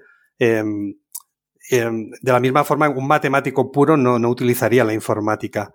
Y un, un, programador puro es como alguien que solo sabe de técnica y es incapaz de reconocer la realidad o de intentar formalizar la realidad antes de programar. Eh, sí, la respuesta que te diría es un programador tiene conocimientos de algorítmica, un programador eh, tiene conocimientos de elementos físicos, sabes lo que es un fichero, sabes lo que es una base de datos, ¿de acuerdo? Tiene conocimientos adicionales, eh, igual reconoce, por ejemplo, algo, lo que yo no hice, compiladores y que me arrepentí, pero sabe cómo funciona un compilador y cuáles son las ventajas de un lenguaje sobre otro, ¿vale? Igual un matemático no es capaz de evaluar cuando está haciendo, por ejemplo, utilizando un lenguaje para resolver un problema, cuál es el coste real que va a tener mm. eso. ¿Vale? Y un informático sí sería capaz de hacer esa diferenciación. No sé si me estoy equivocando mucho, ¿vale? ¿Tú crees que un informático hoy en día debería tener también conocimiento de hardware? Sí. ¿De arquitectura, de microcontroladores? o sea, la arquitectura de la arquitectura es básica. O sea, arquitectura de computadores era una asignatura truncal e imprescindible. Nadie se la podía saltar. Luego tenía sistemas operativos, tenías redes. O sea, o sea digamos que mi carrera tenía como cinco grandes ramas de las que cogías. Una era estadística, porque de hecho era la facultad de estadística en la que estaba la facultad de informática. La otra era todo el tema de ingeniería industrial, y ahí había matemáticas a saco, ¿de acuerdo? Tenemos estudio de señales, estudio de señales discretas, es decir, cuando tú tienes que coger una señal continua y discretizarla en el tiempo, aparece todo un mundo de matemáticas completamente diferente, que es la transformada en el espacio Z, y ahora lo tengo medio olvidado, pero recuerdo que es de las cosas más difíciles que he hecho en mi vida, ¿vale? El estudio de cómo los sistemas eh, responden a las señales, luego temas que tienen más que ver con el hardware, ¿de acuerdo? Pues llegabas a diseñar placas, eh, etapas de potencia. Recuerdo haber hecho una práctica que a través de música MIDI podía con, pues controlar bombillas y demás, pero lo hicimos de cero. O sea, es una idea mía que tuve en aquella época con el hardware de la época. Eh, luego viene la rama de, tiene que ver con sistemas operativos, arquitectura de computadores. Y aquí es muy importante, por ejemplo, la arquitectura de computadores te introduce a cómo funciona el, un, un, una CPU que funciona de forma vectorial o, ¿sabes? Por ejemplo, en mi época, pues la, el tema de, de las CPUs vectoriales, los CRY y demás que se utilizaban, los paradigmas han cambiado en estos años. Pero entender que existen diferentes arquitecturas y que la forma como resuelven los problemas o buscan ese punto de eficiencia especial es totalmente diferente dependiendo de la arquitectura elegida, ¿vale?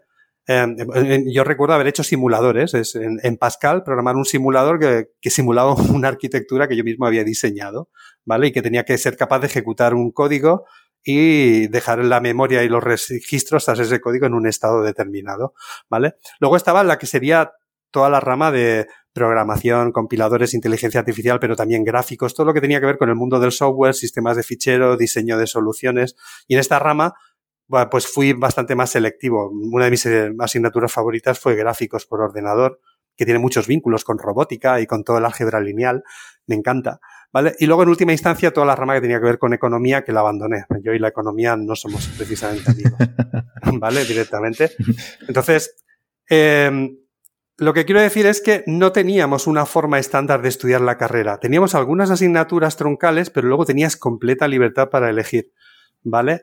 Y entonces la forma como había gente que era, lo tenía clarísimo a lo que iba, quería ir al mundo empresarial y demás, y sabía qué asignaturas elegir, y otros como yo, que es toda mi vida me he dedicado a estar alerta y a dejar que las cosas me sorprendan, y decidí hacer las cosas más variopintas. Me hice la, la rama de estadística entera, pese a que yo odiaba la estadística, pero decidí que la quería hacer porque era un mundo que me interesaba.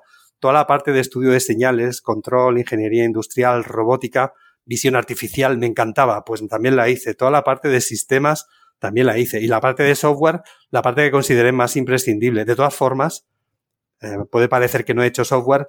Segundo de carrera, por ejemplo, el, todo lo que tiene que ver con algoritmos, estructuras de datos se tratan en profundidad. Seguimos teniendo asignaturas de matemáticas como análisis, la segunda parte.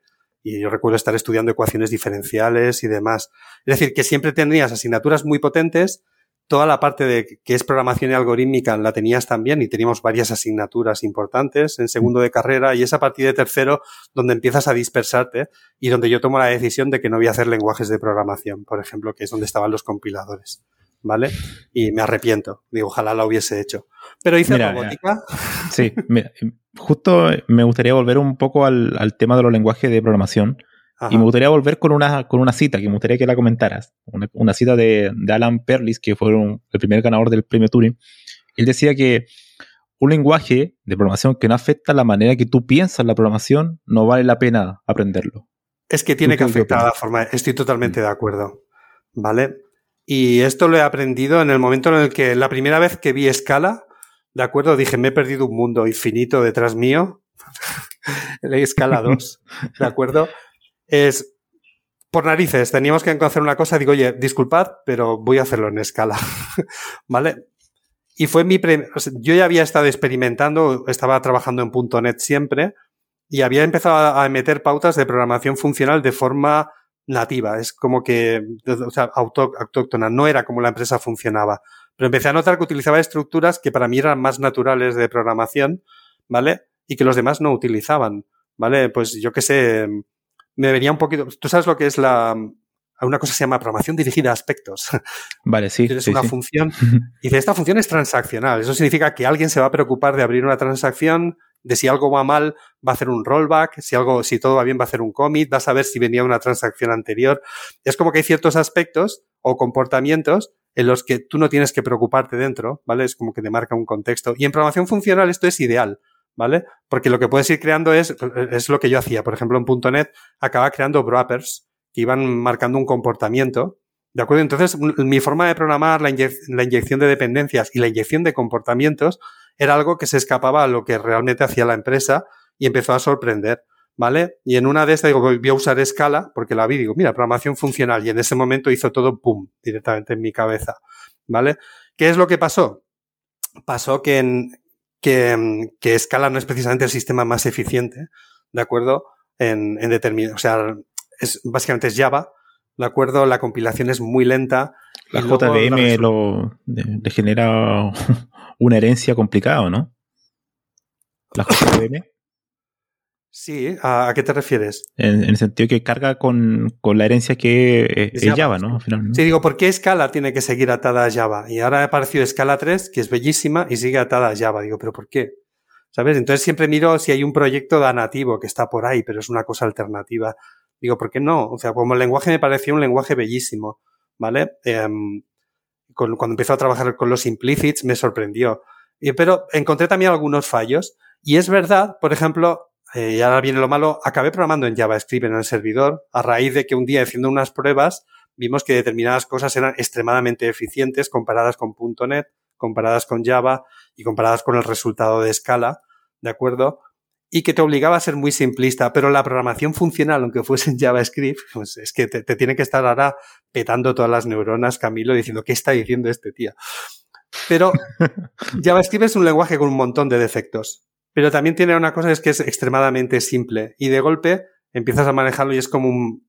Es, es muy ágil, es muy, muy chicle, ¿de acuerdo? Y entonces, de golpe, eh, claro, ¿qué es lo que no tienes? No tienes tipos, tipos de verdad, que, pero es un lenguaje dinámico, ¿vale? Y eso lo echo de menos. Pero, TypeScript es como la, la salvación, ¿no? Por supuesto. Además, TypeScript incluye cosas increíbles como son los union types, que me, cuando los vi dije, ¡ostras! Por fin. ¿Vale? O sea, vienen derivados de una necesidad. O sea, en JavaScript tienes un define, tienes null, tienes el tipo y tienes que expresar que un tipo es estas cosas a la vez. Y entonces tienes los union types que dice esto es esto o esto o esto y de golpe me lo encuentro en escala 3. Digo, ¡hala! Escala 3, digo, y escala 3, digo, están utilizando además en la presentación de escala 3 se ponen a hablar de TypeScript y de cómo les sorprendió encontrar como que algo que había nacido de JavaScript había llegado a esos niveles como para utilizar union types, ¿vale? Y de hecho en, la versión 3.10 de Python creo que se están incorporando los union types. Ya he visto por ahí que en vez de escribir que un tipo es opcional de algo, ya puedes escribir que es algo o null, ¿sabes? Directamente. Eh, lo cual me sorprende. Pues TypeScript lo que tienes es que te está haciendo una compilación estática y una verificación. Siempre tienes por eso unos... Y, y eso ayuda un montón. O sea, yo ni en broma jamás volvería a programar una sola línea de código de servidor en JavaScript, ¿de acuerdo? Pero en su momento lo que, lo que primaba es que teníamos muy pocos recursos y necesitamos algo que a nivel de, de expresividad fuese eficiente. Y nos encontramos, eh, solo estábamos programando las dos personas con más experiencia, el otro desarrollador tenía incluso más experiencia que yo.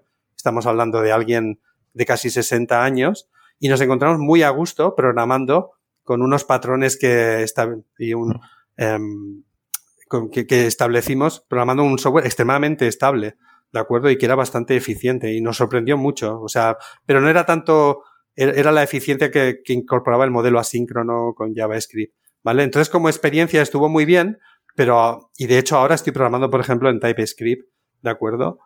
Y, y no, no, no renunciaría a eso para volver a JavaScript jamás, ¿vale? No estoy programando en escala, eh, digamos que ahora estoy en mi pequeña startup donde somos, intentamos salir adelante como sea, y entonces con unas reglas muy estrictas a la hora de desarrollar, pero con unos recursos muy limitados, ¿vale? Eh, y ¿Qué otro, ¿qué, otro lenguaje has usado que te ha sorprendido, no sé, los últimos cinco años, aparte de, TypeScript? ¿Hay algún lenguaje que hayas conocido que sea relativamente moderno que hayas dicho, wow, esto es genial? Eh, ah, te encantaría que te dijera alguno de los actuales. Mira, el nivel práctico, por ejemplo, que ha adquirido Kotlin, yo siempre voy a la, a la versión práctica, ¿de acuerdo? Eh, el cambio, por ejemplo, que sufrimos, gracias a Dios, que fue en, en mi época, yo he, he, programado durante un tiempo en Objective-C porque teníamos que sacar alguna cosa para, pues esto, para iOS. Y el día que aparece Swift, digo, ostras. De hecho, eso es curioso. Yo me encontraba utilizando Objective-C y estaba utilizando estructuras tipo MapReduce, para las que no estaba pensada. Y eh, algún otro desarrollador decía si estaba loco y que no entendía lo que estaba haciendo. Digo, mira, tío, es, es, el lenguaje es antiquísimo, es una forma, es, no, esto es un, más es maltrato de programadores que otra cosa, pero al menos déjame intentar utilizar patrones eh, donde pueda expresar cosas y eh, pues, pues, eso, hacer un map reduce, hacer un mapeo de, un objeto, propiedades, lo tengo un poco olvidado en el pasado, Swift. Pero actualmente no, no estoy mirando otros lenguajes. O sea, la única alternativa que, que, que tuve en el momento de evaluar ahora, el, cuando empezaba este proyecto, era Rust, por un lado. Me sorprendió muchísimo a nivel de eficiencia, pero a nivel de expresividad, pese a que está utilizando todas las estructuras típicas como escala, pues, el, pues yo que sé, hacer los cases y demás, a la hora de expresar ideas es muy verbose, ¿de acuerdo? Oye, tienes que hacer el punto iter, tienes que hacer el map, oye, cuidado que tienes que mm. hacer un copy por el tema del ownership, que ahora tienes que hacer el, el collect al final. Y te encuentras que digo, hostia, pero esta expresión que me está quedando aquí delante es una cosa terrible. Y eh, no era tan ágil. Noté que necesitaría mucha experiencia, así que lo abandoné porque necesitábamos una solución rápida y yo no tenía experiencia. ¿vale? Pero Rust hubiese sido la gran alternativa del lenguaje que hubiese utilizado si no estoy usando TypeScript, ¿vale? ¿Por qué? Porque necesito un lenguaje fuertemente tipado, eh, que yo ya no puedo trabajar, o sea, lenguajes dinámicos como Python, sinceramente, incluso, bueno, esto es otro, otro tema, me voy a ir por las ramas, pero una cosa que me ha sorprendido de Python es, vale, en la versión 3 ya tenemos tipos, son tipos dinámicos, pero los puedes especificar, pero no lo usa nadie te encuentras con librerías muy utilizadas donde no hay especificación de tipos. Y si pones un linter que te haga una verificación básica, empieza a quejarse de que hay muchos puntos donde no se está guardando contra el uso de nulls. ¿De acuerdo? Dice, a ver, ¿cómo es posible? ¿Vale? Entonces, es, el uso de los tipos es un poco como una vendida de moto. Dice, mira, que ya tenemos tipos, pero no los usa nadie. Entonces, yo, por ejemplo, cuando utilizamos Python, obligo a la gente a especificar los tipos. Sí o sí. Incluso aunque eso haga que el código esté más lento, no me importa. Porque si no estamos haciendo testing en los scripts, al menos los tipos nos sirven como, como parte de la verificación formal de lo que se está haciendo, ¿vale? De hecho, mi experiencia cuando en su día utilicé Ruby on Rails es que todo el tema de mm, la mayoría de los test de integración que hacía, bueno, y de unidad, sobre todo los de unidad, perdona, iban dirigidos a suplir el hecho de que no había tipos estáticos en tiempo de compilación. El 80% de los tests iban por ahí. Y ahí es donde concluí, digo, ostras, si tengo que utilizar test, que sean por una razón útil, de verdad, que el lenguaje en sí ya me, me, resuelva problemas. Pues eso, mi respuesta sería Rust, es uno de los lenguajes que más me ha sorprendido, ¿de acuerdo? Y estuvo a, a punto de ser mi alternativa. Pero lo que me echó atrás era esa falta de expresividad. Recuerdo, de hecho, que te pedí ayuda en, en una prueba que hice de aplicar el algoritmo de Quicksort, pero la versión de hacerlo con una expresión únicamente, la versión de Kotlin, ¿de acuerdo? En cómo se haría en, otros lenguajes que no son puramente funcionales. Y lo resolví en D, del lenguaje de Lang, en, en, en Scala, que sí es más funcional y es muy bonito, en varios, en Python. Y me encontré que la versión de Python era extremadamente lenta, pero a lo que venía, al lenguaje RAS fui incapaz de expresarlo de una forma compacta. ¿Sabéis? Eh, mm. Para lo que estén escuchando es básicamente decir, oye, ordenar una array de elementos o una lista de elementos es, eliges un pivote y es, eh, es ordenar la versión de todos los, ordenar la, el subconjunto de los elementos que son más pequeños que el pivote, concatenarlo con el pivote y concatenarlo con la versión ordenada de todos los elementos que son más grandes que el pivote. Eso lo puedes poner como una sola expresión y cuando lo ves en líneas de código dices, wow, eh, se entiende perfectamente cómo funciona el quicksort, ¿vale? entonces en Rust fui incapaz de expresarlo de una mm. forma entendible, pese a que se supone que tiene un gran soporte para programación funcional.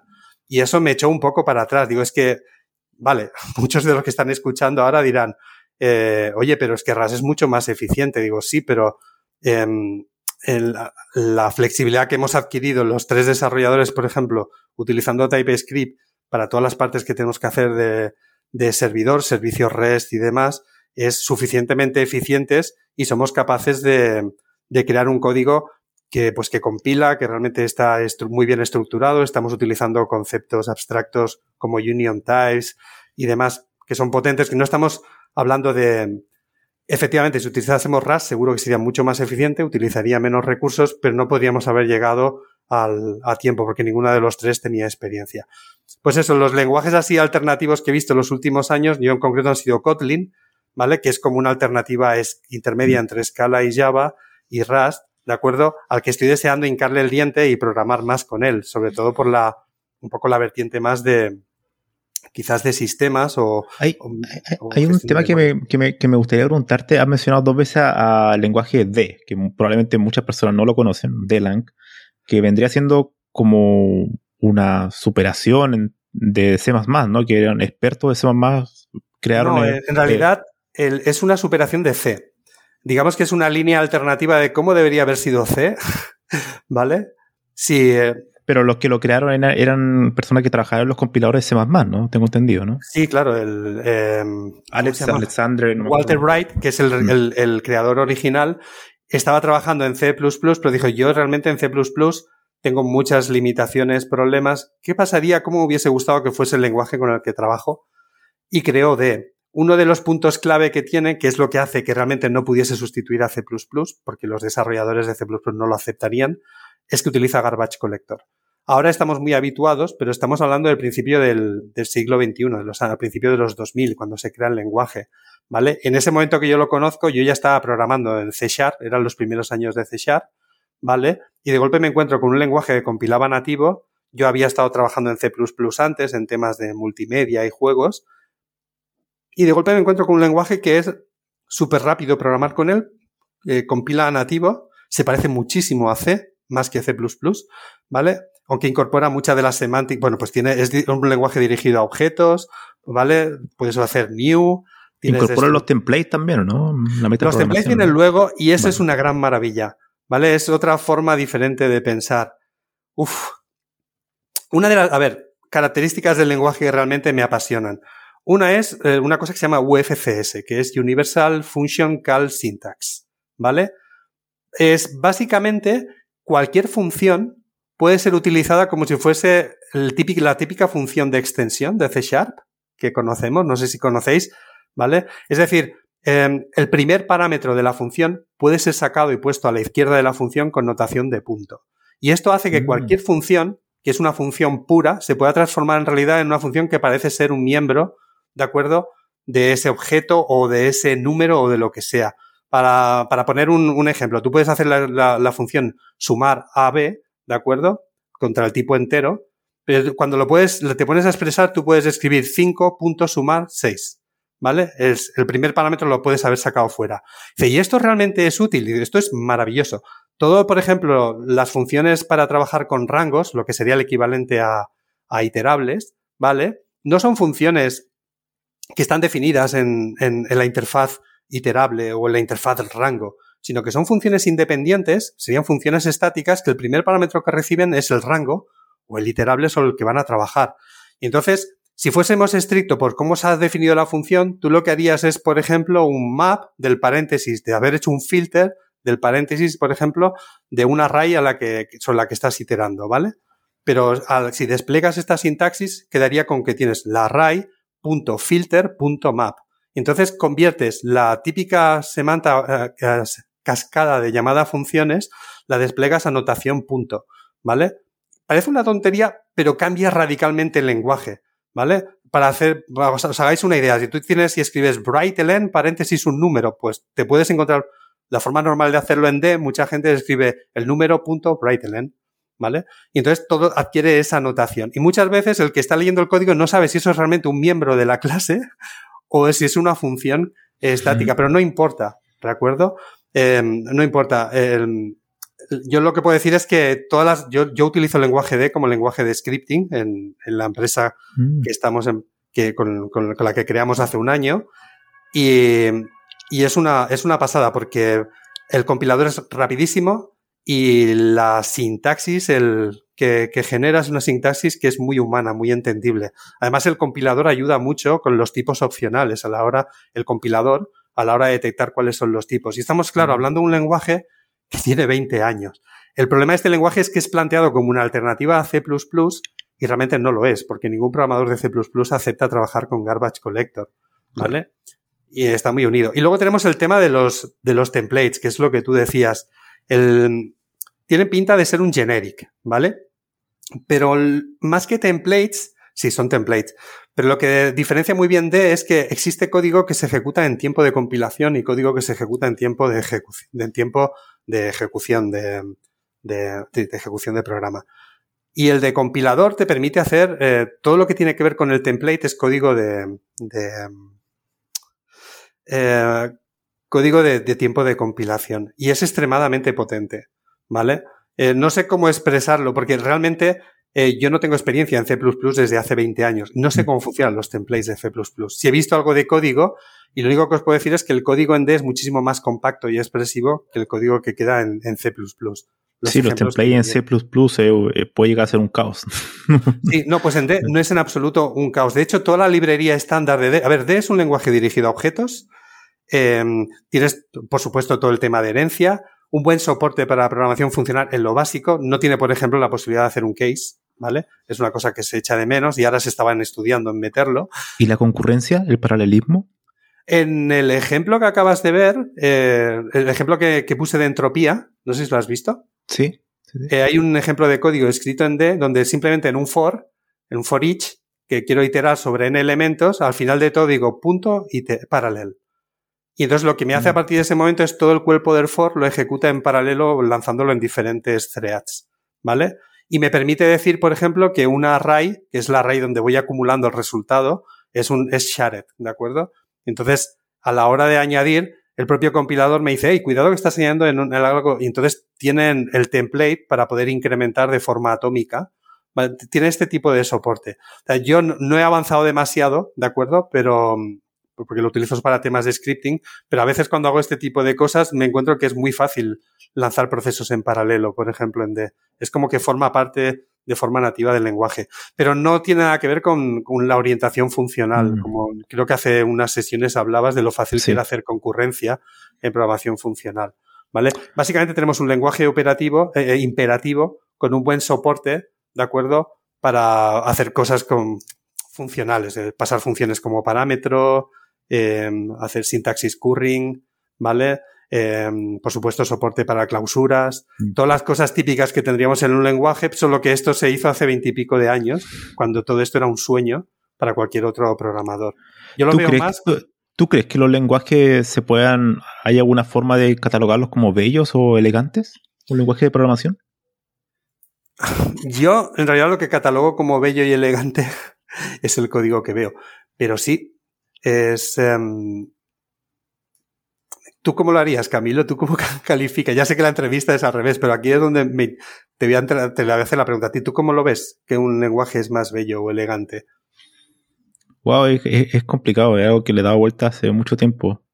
Em, es difícil porque ahí eh, eh, volvemos a la, pregunta de la eficiencia versus la, calidad, ¿no? En el sentido de que hay lenguajes que son sintácticamente muy elegantes, generalmente los funcionales tienden a ser muy declarativos, muy fácil de entender, de leer, pero, no son los más eficientes, ¿no? En el momento de compilar, ¿no? Es, es como una, una, dicotomía, ¿no? Un, un problema ahí, ¿no? Es difícil de tratar saber si realmente son. Pero claro, cuando tú tienes experiencia, me imagino que a ti te ha pasado, cuando tú ves un código de alguien que no tiene, no sabe mucho, uno se da cuenta, ¿no? Que el código no es elegante, ¿no? Efectivamente. Solo que hay lenguajes que te permiten utilizar más la elegancia que otros. Mm, em, quiero decir, que es el resultado. Hay un lenguaje que utiliza Google que es Dart, no sé si lo conoces. Dart es el que se utiliza con su plataforma, es con Flutter, yo lo he estado usando. Y entonces, es muy potente a nivel de inferencia de tipos y demás, pero de golpe te encuentras con que no tiene algo tan sencillo como los namespaces o el equivalente a módulos de forma natural y te acabas escribiendo unos nombres de clase. Todo obligatoriamente tiene que ser una clase. No tiene esto de que estés utilizando el equivalente a un case object o un struct o, ¿sabes? Son clases sí o sí siempre. Y entonces es muy verbose. Tienes que escribir mucho código para hacer cosas muy sencillas. ¿Vale? Y lo peor de todo es que los nombres que tienes que poner son nombres larguísimos, porque como no tienes una forma de organizar a nivel de nombres global, ¿vale? O si, si estás escribiendo un, módulo con muchas carpetas o submódulos y demás, acabas poniendo, pues yo qué sé, eh, de la lista de clientes, el gestor de bloques, de la lista de clientes, el estado eh, cargado, de la lista de clientes, el evento eh, buscar, ¿sabes? Y entonces tienes que poner unas expresiones larguísimas que intenta resolver porque está conviviendo con muchísimas más clases y demás y no hay una forma de organizarlo de forma natural. En TypeScript, pues tienes namespaces, por ejemplo, que pueden estar unos dentro de otro.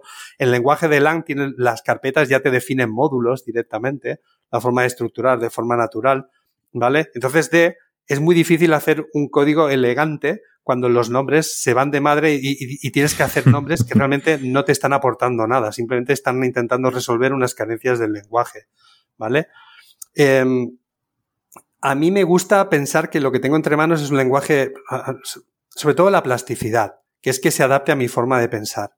¿De acuerdo? Y en ocasiones esta puede ser más imperativa y en ocasiones más hmm. funcional. Por eso no me he metido nunca en programación puramente funcional. Yo no sé programar en Kotlin. Estuve mirando y demás, digo, es que sería incapaz, lo siento, de hacer una de mis soluciones actuales en Kotlin. Y tenía un compañero que era adicto a la programación funcional, que fue un poco el que me potenciaba el uso de, usa escala o demás porque me conocía y sabía que era una mente muy práctica. Y entonces encontré como un equilibrio entre las dos programaciones. Aunque en el fondo me encontré que estaba haciendo prácticamente eh, programación expresiva. Todo lo que hacía era expresiones, expresiones, expresiones, ¿de acuerdo? Y realmente sentencias imperativas hacía muy pocas, ¿vale? De, de facto estaba haciendo programación funcional. Pero no con el nivel formal que puedes conseguir, por ejemplo, en Kotlin. En esto tú eres un experto. Mm. Has escrito algún artículo interesante por ahí, ¿vale? En el que realmente me pierdo. Em, y ya me, acabo de perder, de hecho, de la pregunta. Sí, no, eh, ya, ya la, respondiste. me gustaría em, entrar como a la parte final de la entrevista, que ha sido genial, porque hemos atacado diferentes temas, diferentes mundos. Pero me gustaría llegar a la, parte un poco más personal, mm, en el sentido de que, por ejemplo, a ti, después ya de muchos años trabajando en la industria del software, cuando, cuando yo te digo, por ejemplo, informática o programación, ¿qué, significa para ti en el aspecto personal, haber conocido la, la, programación informática? Me desanima porque el concepto de programación o informática que se tiene actualmente no coincide con aquel en el que yo crecí, ¿vale?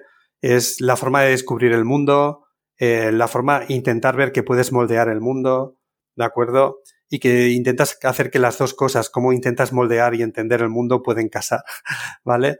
Es, tengo la sensación de que hoy en día el mundo de la informática y la programación va más dirigido a, ves, miras hacia adelante, adelante, adelante, ¿de acuerdo? Y te pierdes todo lo que tienes alrededor. Y de hecho no tienes la capacidad a veces de decir, me voy un momento a la derecha a 20 metros y miro todo desde ahí lejos a ver qué estoy haciendo. Esta capacidad es que en mi época era muy natural, todos los desarrolladores la, la potenciábamos, sobre todo los que veníamos de universidad. Fíjate lo que te he explicado. Mi, para mí la carrera no era la carrera de programación o demás, era como, era absolutamente ecléptica en el mundo de la informática, ¿vale? Todo esto desapareció para cuando entró el mundo de la ingeniería. Yo como me siento hoy en día, me siento un poco a veces como, tengo el síndrome del impostor, ¿vale? Porque siento, digo, después de todos mis años, ¿vale?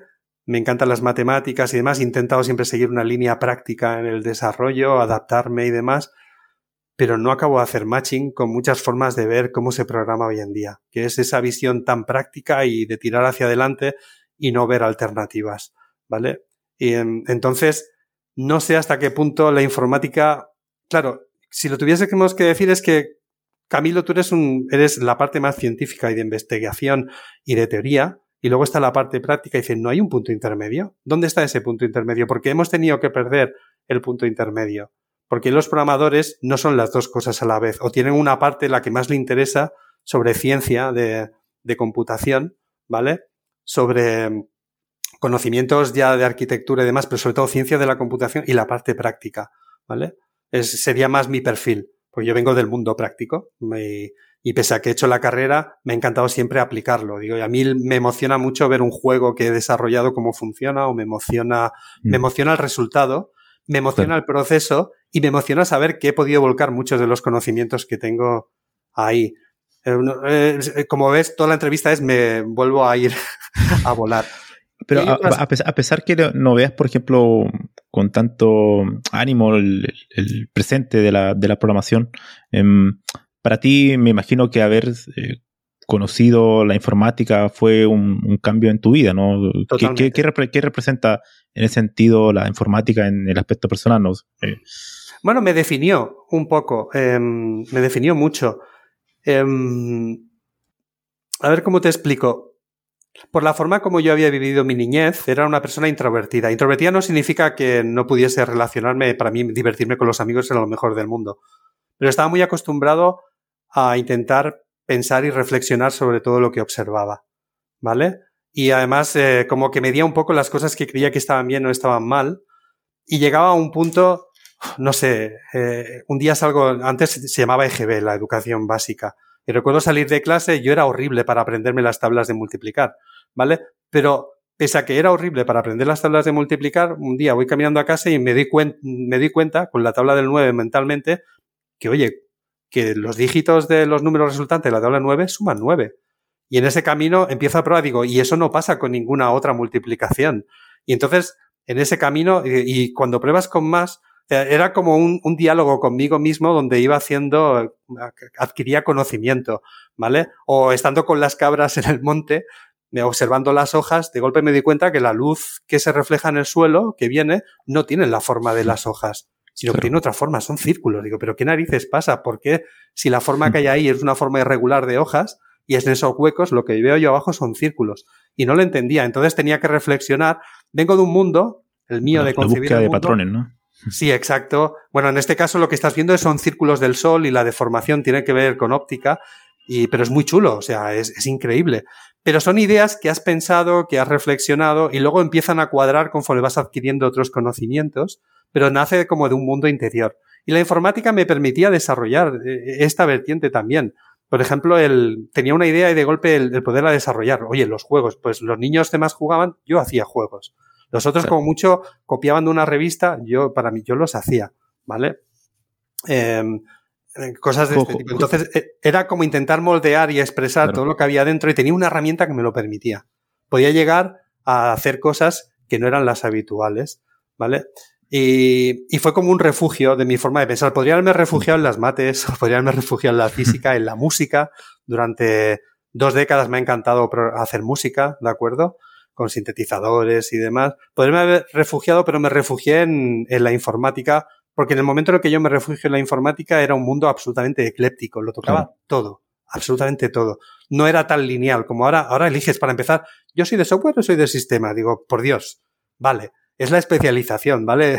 Lo entiendo absolutamente, el mundo evoluciona, pero ya no casa conmigo. Si yo tuviese que mm. empezar ahora, ni en broma estudiaría informática. Yo no quiero meterme en este mundo, ¿vale? Posiblemente haría otra cosa completamente diferente. Posiblemente estudiaría física, ¿vale? Porque sigues todavía en ese mundo en el cual intentas entender las cosas que tienes a tu alrededor e intentas buscar explicación y, y es sorprendente y es contraintuitivo en muchas ocasiones, ¿vale? Entonces, la forma como yo utilizaba las matemáticas o, por ejemplo, esto que decíamos de la entropía, digo, un informático no se plantea nada sobre la entropía. ¿Qué narices tiene que ver, vale, la entropía con su mundo? pero a mí me interesa porque vengo del mundo de la física, me gustan los problemas de lógica, de matemática y de estadística y de golpe todo cuadra, ¿vale? de hecho, eh, después de esta entrevista ya, ya como o, sea, lo que rescato, lo que estoy, estoy, reflexionando sobre lo que me estás contando, y una de las cosas que se me viene a la, mente, una palabra en particular que dijo mi invitado anterior, José Antonio, y decía que cuando yo le pregunté sobre lo, lo importante en la vida, lo que hay que mantener en la vida para mantenerse con ánimo y con ganas, y, me nombró una palabra que a ti la veo, la veo en esta entrevista constantemente, que es la curiosidad, ¿no? Mantener la curiosidad. ¿Qué es para ti la, la curiosidad y cómo ha afectado en tu vida eso? Em, vale, la curiosidad es tener siempre las antenas puestas. O sea, hay mucha... Em, cada vez que descubres algo nuevo tienes dos opciones, dejarlo pasar o no dejarlo pasar. Si algo te llama mucho la atención, por Dios, no lo dejes pasar. Intenta profundizar, como sea, ¿vale? Em, pongo un ejemplo muy chorras, ¿vale? El, perdona por expresar, decir tanto la palabra vale, no lo vuelvo a hacer. Un ejemplo muy, muy simple. Hay un problema de lógica que se hizo muy famoso hace eh, unas décadas, no sé si el principios del siglo XX, no, a mediados, que es el problema de un, concurso de televisión en el que hay tres puertas. ¿Vale? Y en las tres puertas, en una de ellas hay un premio y en las otras dos no. Es un problema de lógica muy, de, de hecho, de, de, probabilidad muy conocido. Y el presentador sabe perfectamente dónde está el premio y te dice, elige una puerta. Tú la eliges, y dice, vale, has elegido esta puerta. Y ahora, de las dos que hay, él abre una que no tiene premio, porque él sabe dónde están, y te dice, ¿qué deseas hacer? ¿Te quedas con la puerta que habías elegido o la cambias por la que, por la otra que está cerrada? ¿De acuerdo? Y la pregunta, la respuesta es, debes cambiar, porque la probabilidad de la puerta que sigue cerrada, de las, de las, de las dos que no habías elegido, tiene dos tercios de ser donde está el premio, y la tuya tiene un tercio. Pero la forma de pensar de, intuitiva de un ser humano por defecto dice que la probabilidad de las dos puertas es la misma, la que tú habías elegido y la que ha quedado cerrada, porque son dos puertas cerradas de entre tres y no es verdad. Y entonces es un concepto contraintuitivo. Entonces, en ese momento que me di cuenta que mi intuición está fallando, digo, Antonio, no puede ser. Tienes que adquirir el conocimiento, tienes que adquirir esa intuición, tienes que hacer que eso sea tuyo. Y recuerdo dedicar toda una noche, después de trabajar y demás, varias horas, a intentar eh, encontrar la forma de entender ese problema y entender realmente de qué iba la probabilidad para interiorizarlo. es un, o sea, simplemente es algo que me llama la curiosidad y no lo dejo pasar. Es un ejemplo muy tonto. Entonces, para mí está clarísimo, pero por más que lo expliques, hasta que no das una explicación más detallada, la gente no hmm. entiende la diferencia. El concepto de entropía te pasa por delante. Bueno, pues de golpe ah, profundiza un poco más. Em, esa curiosidad, ¿de acuerdo? Consiste en tener la mente abierta y todo lo que te llame la atención, evaluar realmente. hay cosas en las que ya no puedes entrar.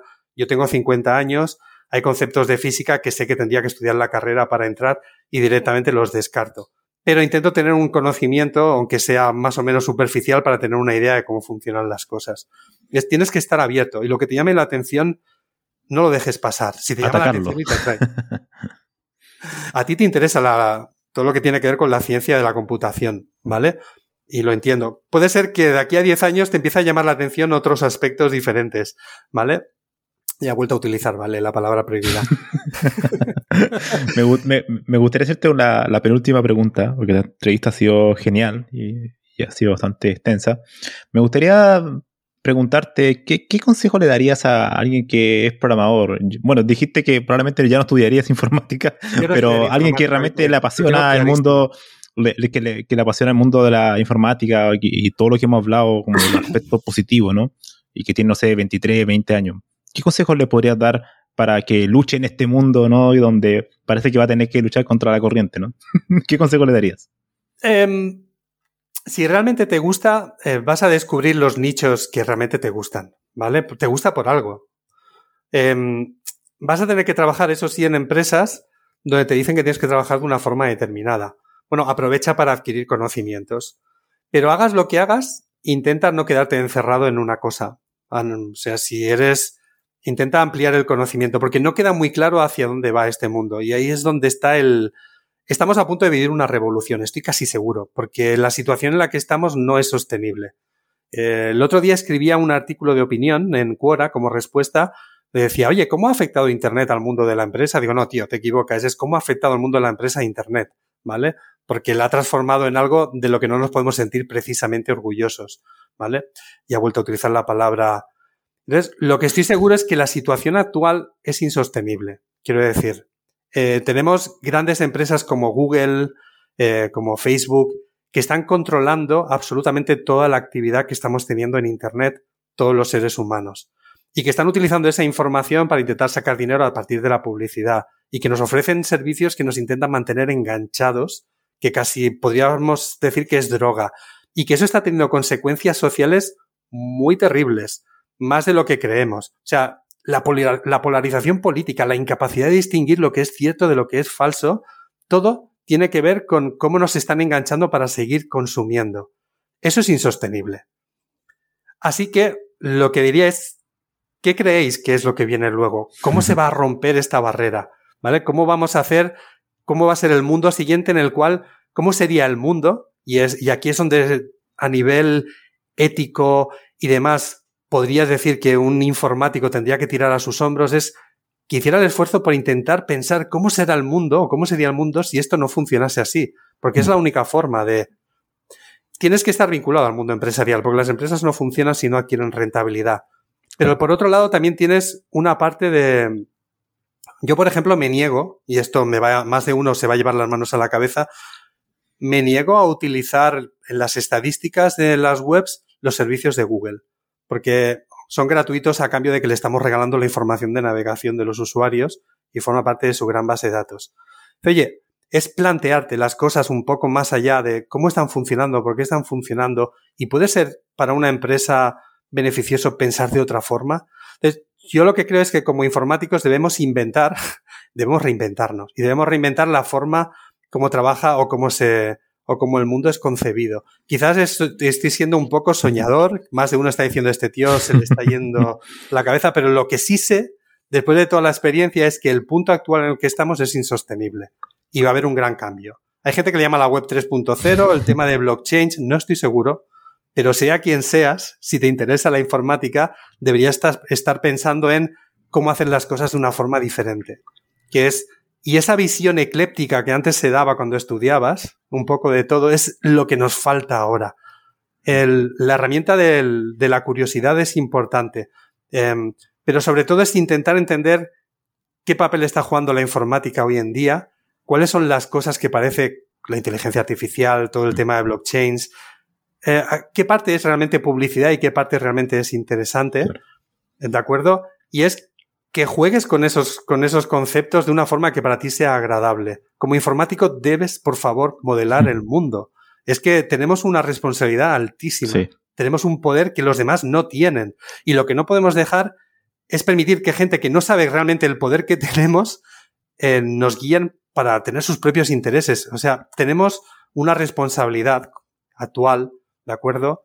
Que es, oye, si tú tienes una fábrica que tira mucho humo y contamina, eres consciente e intentarás decir, oye, pues estoy perjudicando a todos los niños. Pero como informáticos no somos conscientes de cómo, de cómo estamos perjudicando. Y yo creo que es esa responsabilidad, como informático, creo que debería ser lo primero que tendrías que incorporar a tu mundo, ¿vale? Y por favor, por favor, es, ¿qué puedo hacer? ¿Cómo reinventarlo? Ponía un ejemplo en este artículo, que era, por ejemplo, el tema de los servicios federados para que la gente se dé cuenta hasta qué punto es chocante el cómo nos están haciendo pensar como mm. informáticos. Oye, el servicio de email, cuando se creó, es lo que se llama un servicio federado. Es decir, tienes muchas organizaciones que tienes un servicio de email y un estudiante que está en la organización A le puede enviar un email a otro estudiante que está en la organización B y el email llega a través de los servidores hasta él. Y tenemos dos organizaciones que pueden ser dos empresas. Oye, una empresa puede ser Gmail y la otra, perdona, Google con el servicio de Gmail y otra puede ser Hotmail. Entre ellas son competencia, pero tienen un servicio que está federado. Cada una se responsabiliza de sus usuarios y hay unos protocolos para que los emails lleguen de un lado a otro. La telefonía es un servicio federado. Alguien que utiliza Vodafone puede hablar con alguien que utiliza Movistar. ¿De acuerdo? ¿Cómo es eso posible? Eso se hacía antes y ahora vamos a ver. De golpe tienes una empresa como WhatsApp que crea un servicio de mensajería instantánea. Lo tiene bajo su completo control. ¿Vale? Y ha vuelto a utilizar Vale. tienes otra empresa que es Telegram, que aparece con el tiempo. Y se, se establece una lucha entre ellas por ver quién es el que arrastra más usuarios. Pero a nadie se le ocurre que deberíamos tener, porque ya no entra dentro de nuestros parámetros, un servicio que funcionase de forma federada.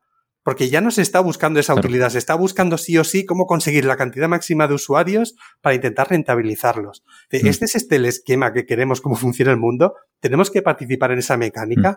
Si la telefonía móvil se inventase hoy en día, Movistar tendría directamente sus teléfonos, eh, Vodafone tendría sus teléfonos y un cliente de Vodafone no podría hablar con un cliente de Movistar. Y habría una batalla por ver cuál es la empresa que se lleva a todos los usuarios esa lógica no, no vemos que es una lógica que nos lleva a un camino sin salida, simplemente a monopolios y demás. Me estoy metiendo ya en el mundo más filosófico y político, pero tenemos una responsabilidad. bueno, esa eh, responsabilidad eh, la tenemos que hacer fuerte.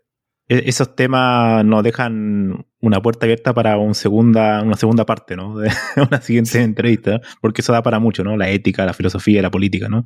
y el aspecto informático. Me gustaría hacerte la última pregunta, que ya más personal después de, todo lo que has eh, aprendido de distintos campos, cultivando la curiosidad, ¿qué es para, qué es para ti la, vida? ¿Te hay algún significado de la vida? Para, desde tu punto de vista, ¿tiene significado vivir? ¿Tiene, ¿qué, qué, dirías, ¿Qué dirías tú al respecto? A ver, una de las etapas, claro, ¿Hasta qué punto nuestra vida estamos viviendo como quieren los demás que vivamos? como nos han marcado que tenemos que vivir. El, la curiosidad como herramienta para moverte, el, la visión un poco ecléptica del mundo, te da libertad, porque te da la capacidad de elegir y de romper un poco con los esquemas que están marcados que puedes utilizar. Yo creo que mm, la conciencia tuya propia y, de libertad em, da mucho sentido a tu vida. Hay gente que da su sentido en la fe a Dios, no quiero entrar en este tema, ¿vale? Es absolutamente ok, pero es... Ah, la vida, ¿qué sentido tiene? Tienes que intentar vivir tu camino y sobre todo ser consciente del camino que estás haciendo. Creo que eso es una de las partes más importantes. Vas a tener familia, vas a tener marido o esposa, vas a hacer las cosas que necesita el mundo para seguir sobreviviendo, ¿vale? Pero tú a nivel personal tienes que ser consciente de que un día se va a acabar esta vida y que es importante el que la hayas vivido con cierta riqueza. Y lo que decías, la curiosidad y em, adquirir tu propia visión del mundo o de, ah, y ser consciente de lo que te rodea y demás es muy importante. No sé si hay otra finalidad para el ser humano, pero para mí es muy importante ser consciente, no, no verme arrastrado, hmm. sentir que cada día yo soy el dueño de, de mis decisiones. Y no es cierto, ¿eh? estoy siendo arrastrado constantemente, pero al menos soy consciente e intento cambiarlo pues esa conciencia, la curiosidad, una visión amplia de cómo funcionan las cosas, intentar tener tu propia visión de todo lo que estás percibiendo del mundo, no tener un único canal por el que recibes la información, tener relaciones con la gente. Es difícil de expresarlo, Camilo. pero yo no tengo, no, no tengo un sentido para la vida, pero sí tengo un sentido para vivir cada día, y es intentar ser dueño de mi propia vida. Y cada vez percibo que es más difícil. ¿Me acuerdo? Tenemos leyes que intentan que entre todos podamos convivir, tenemos sociedades más complejas, pero pese a todo, el ser dueño de tu vida o elegir qué haces con tu tiempo, el saber que es importante. Y a alguien que empieza ahora en el mundo de la informática, el que se tome en serio el que él puede ser un motor de cambio de la sociedad, no como algo ideal o demás. Oye, que cada uno de los días que él está trabajando sea consciente de por qué lo está haciendo. Que sea consciente si está trabajando en una empresa que está ganando dinero, si realmente él se siente realizado o si está trabajando ahí simplemente por tener un salario. Si realmente ve algo que le gustaría mucho más hacer. Yo no he llegado a gran cosa. Quiero decir, he pasado por empresas, por startups, ¿de acuerdo? Pero también he llegado a la conclusión que hacerse millonario no es la finalidad de mi vida, ¿vale? Podría haber sido una de ellas o ganar mucho dinero. Em, quizás es un, poco de acto de responsabilidad que hacemos cada día con nuestra vida. Ser dueño de nuestras vidas mm. es lo único que, o de nuestra posible libertad, es nuestra, nuestro sentido. No sé, estoy, eh, estoy em, elucubrando, Camilo, porque realmente nunca me lo he planteado y a, raíz de la, de, la, pregunta que me estás haciendo, eh, digo, es que para mí, ¿qué es lo importante de la vida? Pues intentar ser consciente de que estoy vivo, ¿vale? Es una oportunidad gigante Yo no sé si hay más vida fuera del planeta Tierra. Sé que el universo es inmenso, lleva una cantidad de tiempo existiendo y que somos una pequeña mota de polvo como para poder desperdiciar la vida haciendo lo que los demás quieren que hagamos, ¿vale? Mm. Em, sé dueño de tu vida y sé consciente de cuáles son tus posibilidades y qué parte tuya es motor de cambio de todo lo que tienes por delante. Para hacer lo que hacen los demás ya hay mucha gente. Sí. Bueno, muchísimas gracias Antonio. Para mí fue realmente un placer tenerte aquí, porque no tan solo nos conocemos en curso, sino que somos amigos, así que para mí ha sido realmente un placer. Así que si quieres dar alguna de tus últimas palabras a nuestros oyentes. Oh, siento mucho el tocho que os he hecho meter. Eh, como veréis, em, muchas de las cosas sí, pero eh, por ejemplo, esta más que una entrevista es intentar eh, pensar en voz alta. Em, y es, eh, pues eso. Y para mí es, ha sido un placer, de verdad, Camilo. Nos conocemos desde hace tiempo de forma remota. Yo conocía tu voz porque escucho tu podcast y tú no conocías la, la mía. Y mm, para mí, por ejemplo, el uso de Quora ya para, ha sido como una pequeña vía de escape. Estoy haciendo algo que nunca era, hacía, que era de vez en cuando aprovechar y escribir alguna cosa. ¿Vale? Em, y me ha servido la oportunidad como para conocer a gente muy interesante con la que tengo realmente alguna conversación o algún tema común. Yo soy de los que utilizan la mensajería interna de Cuera para hablar con la gente y dar la opinión sobre lo que ha escrito y se crean realmente diálogos muy interesantes. Eh, la capacidad de conocer y de mantener la, utilizar todas las vías que sean posibles para alimentar vuestra curiosidad. Intentarlo hacer con comida de calidad. bueno, muchísimas gracias Antonio. Así que yo creo que nuestros oyentes lo van a disfrutar muchísimo porque hemos tocado muchísimos temas. Así que estoy seguro que lo van a disfrutar. Muchísimas gracias otra vez Antonio. Muchísimas gracias a ti Camilo. Un placer.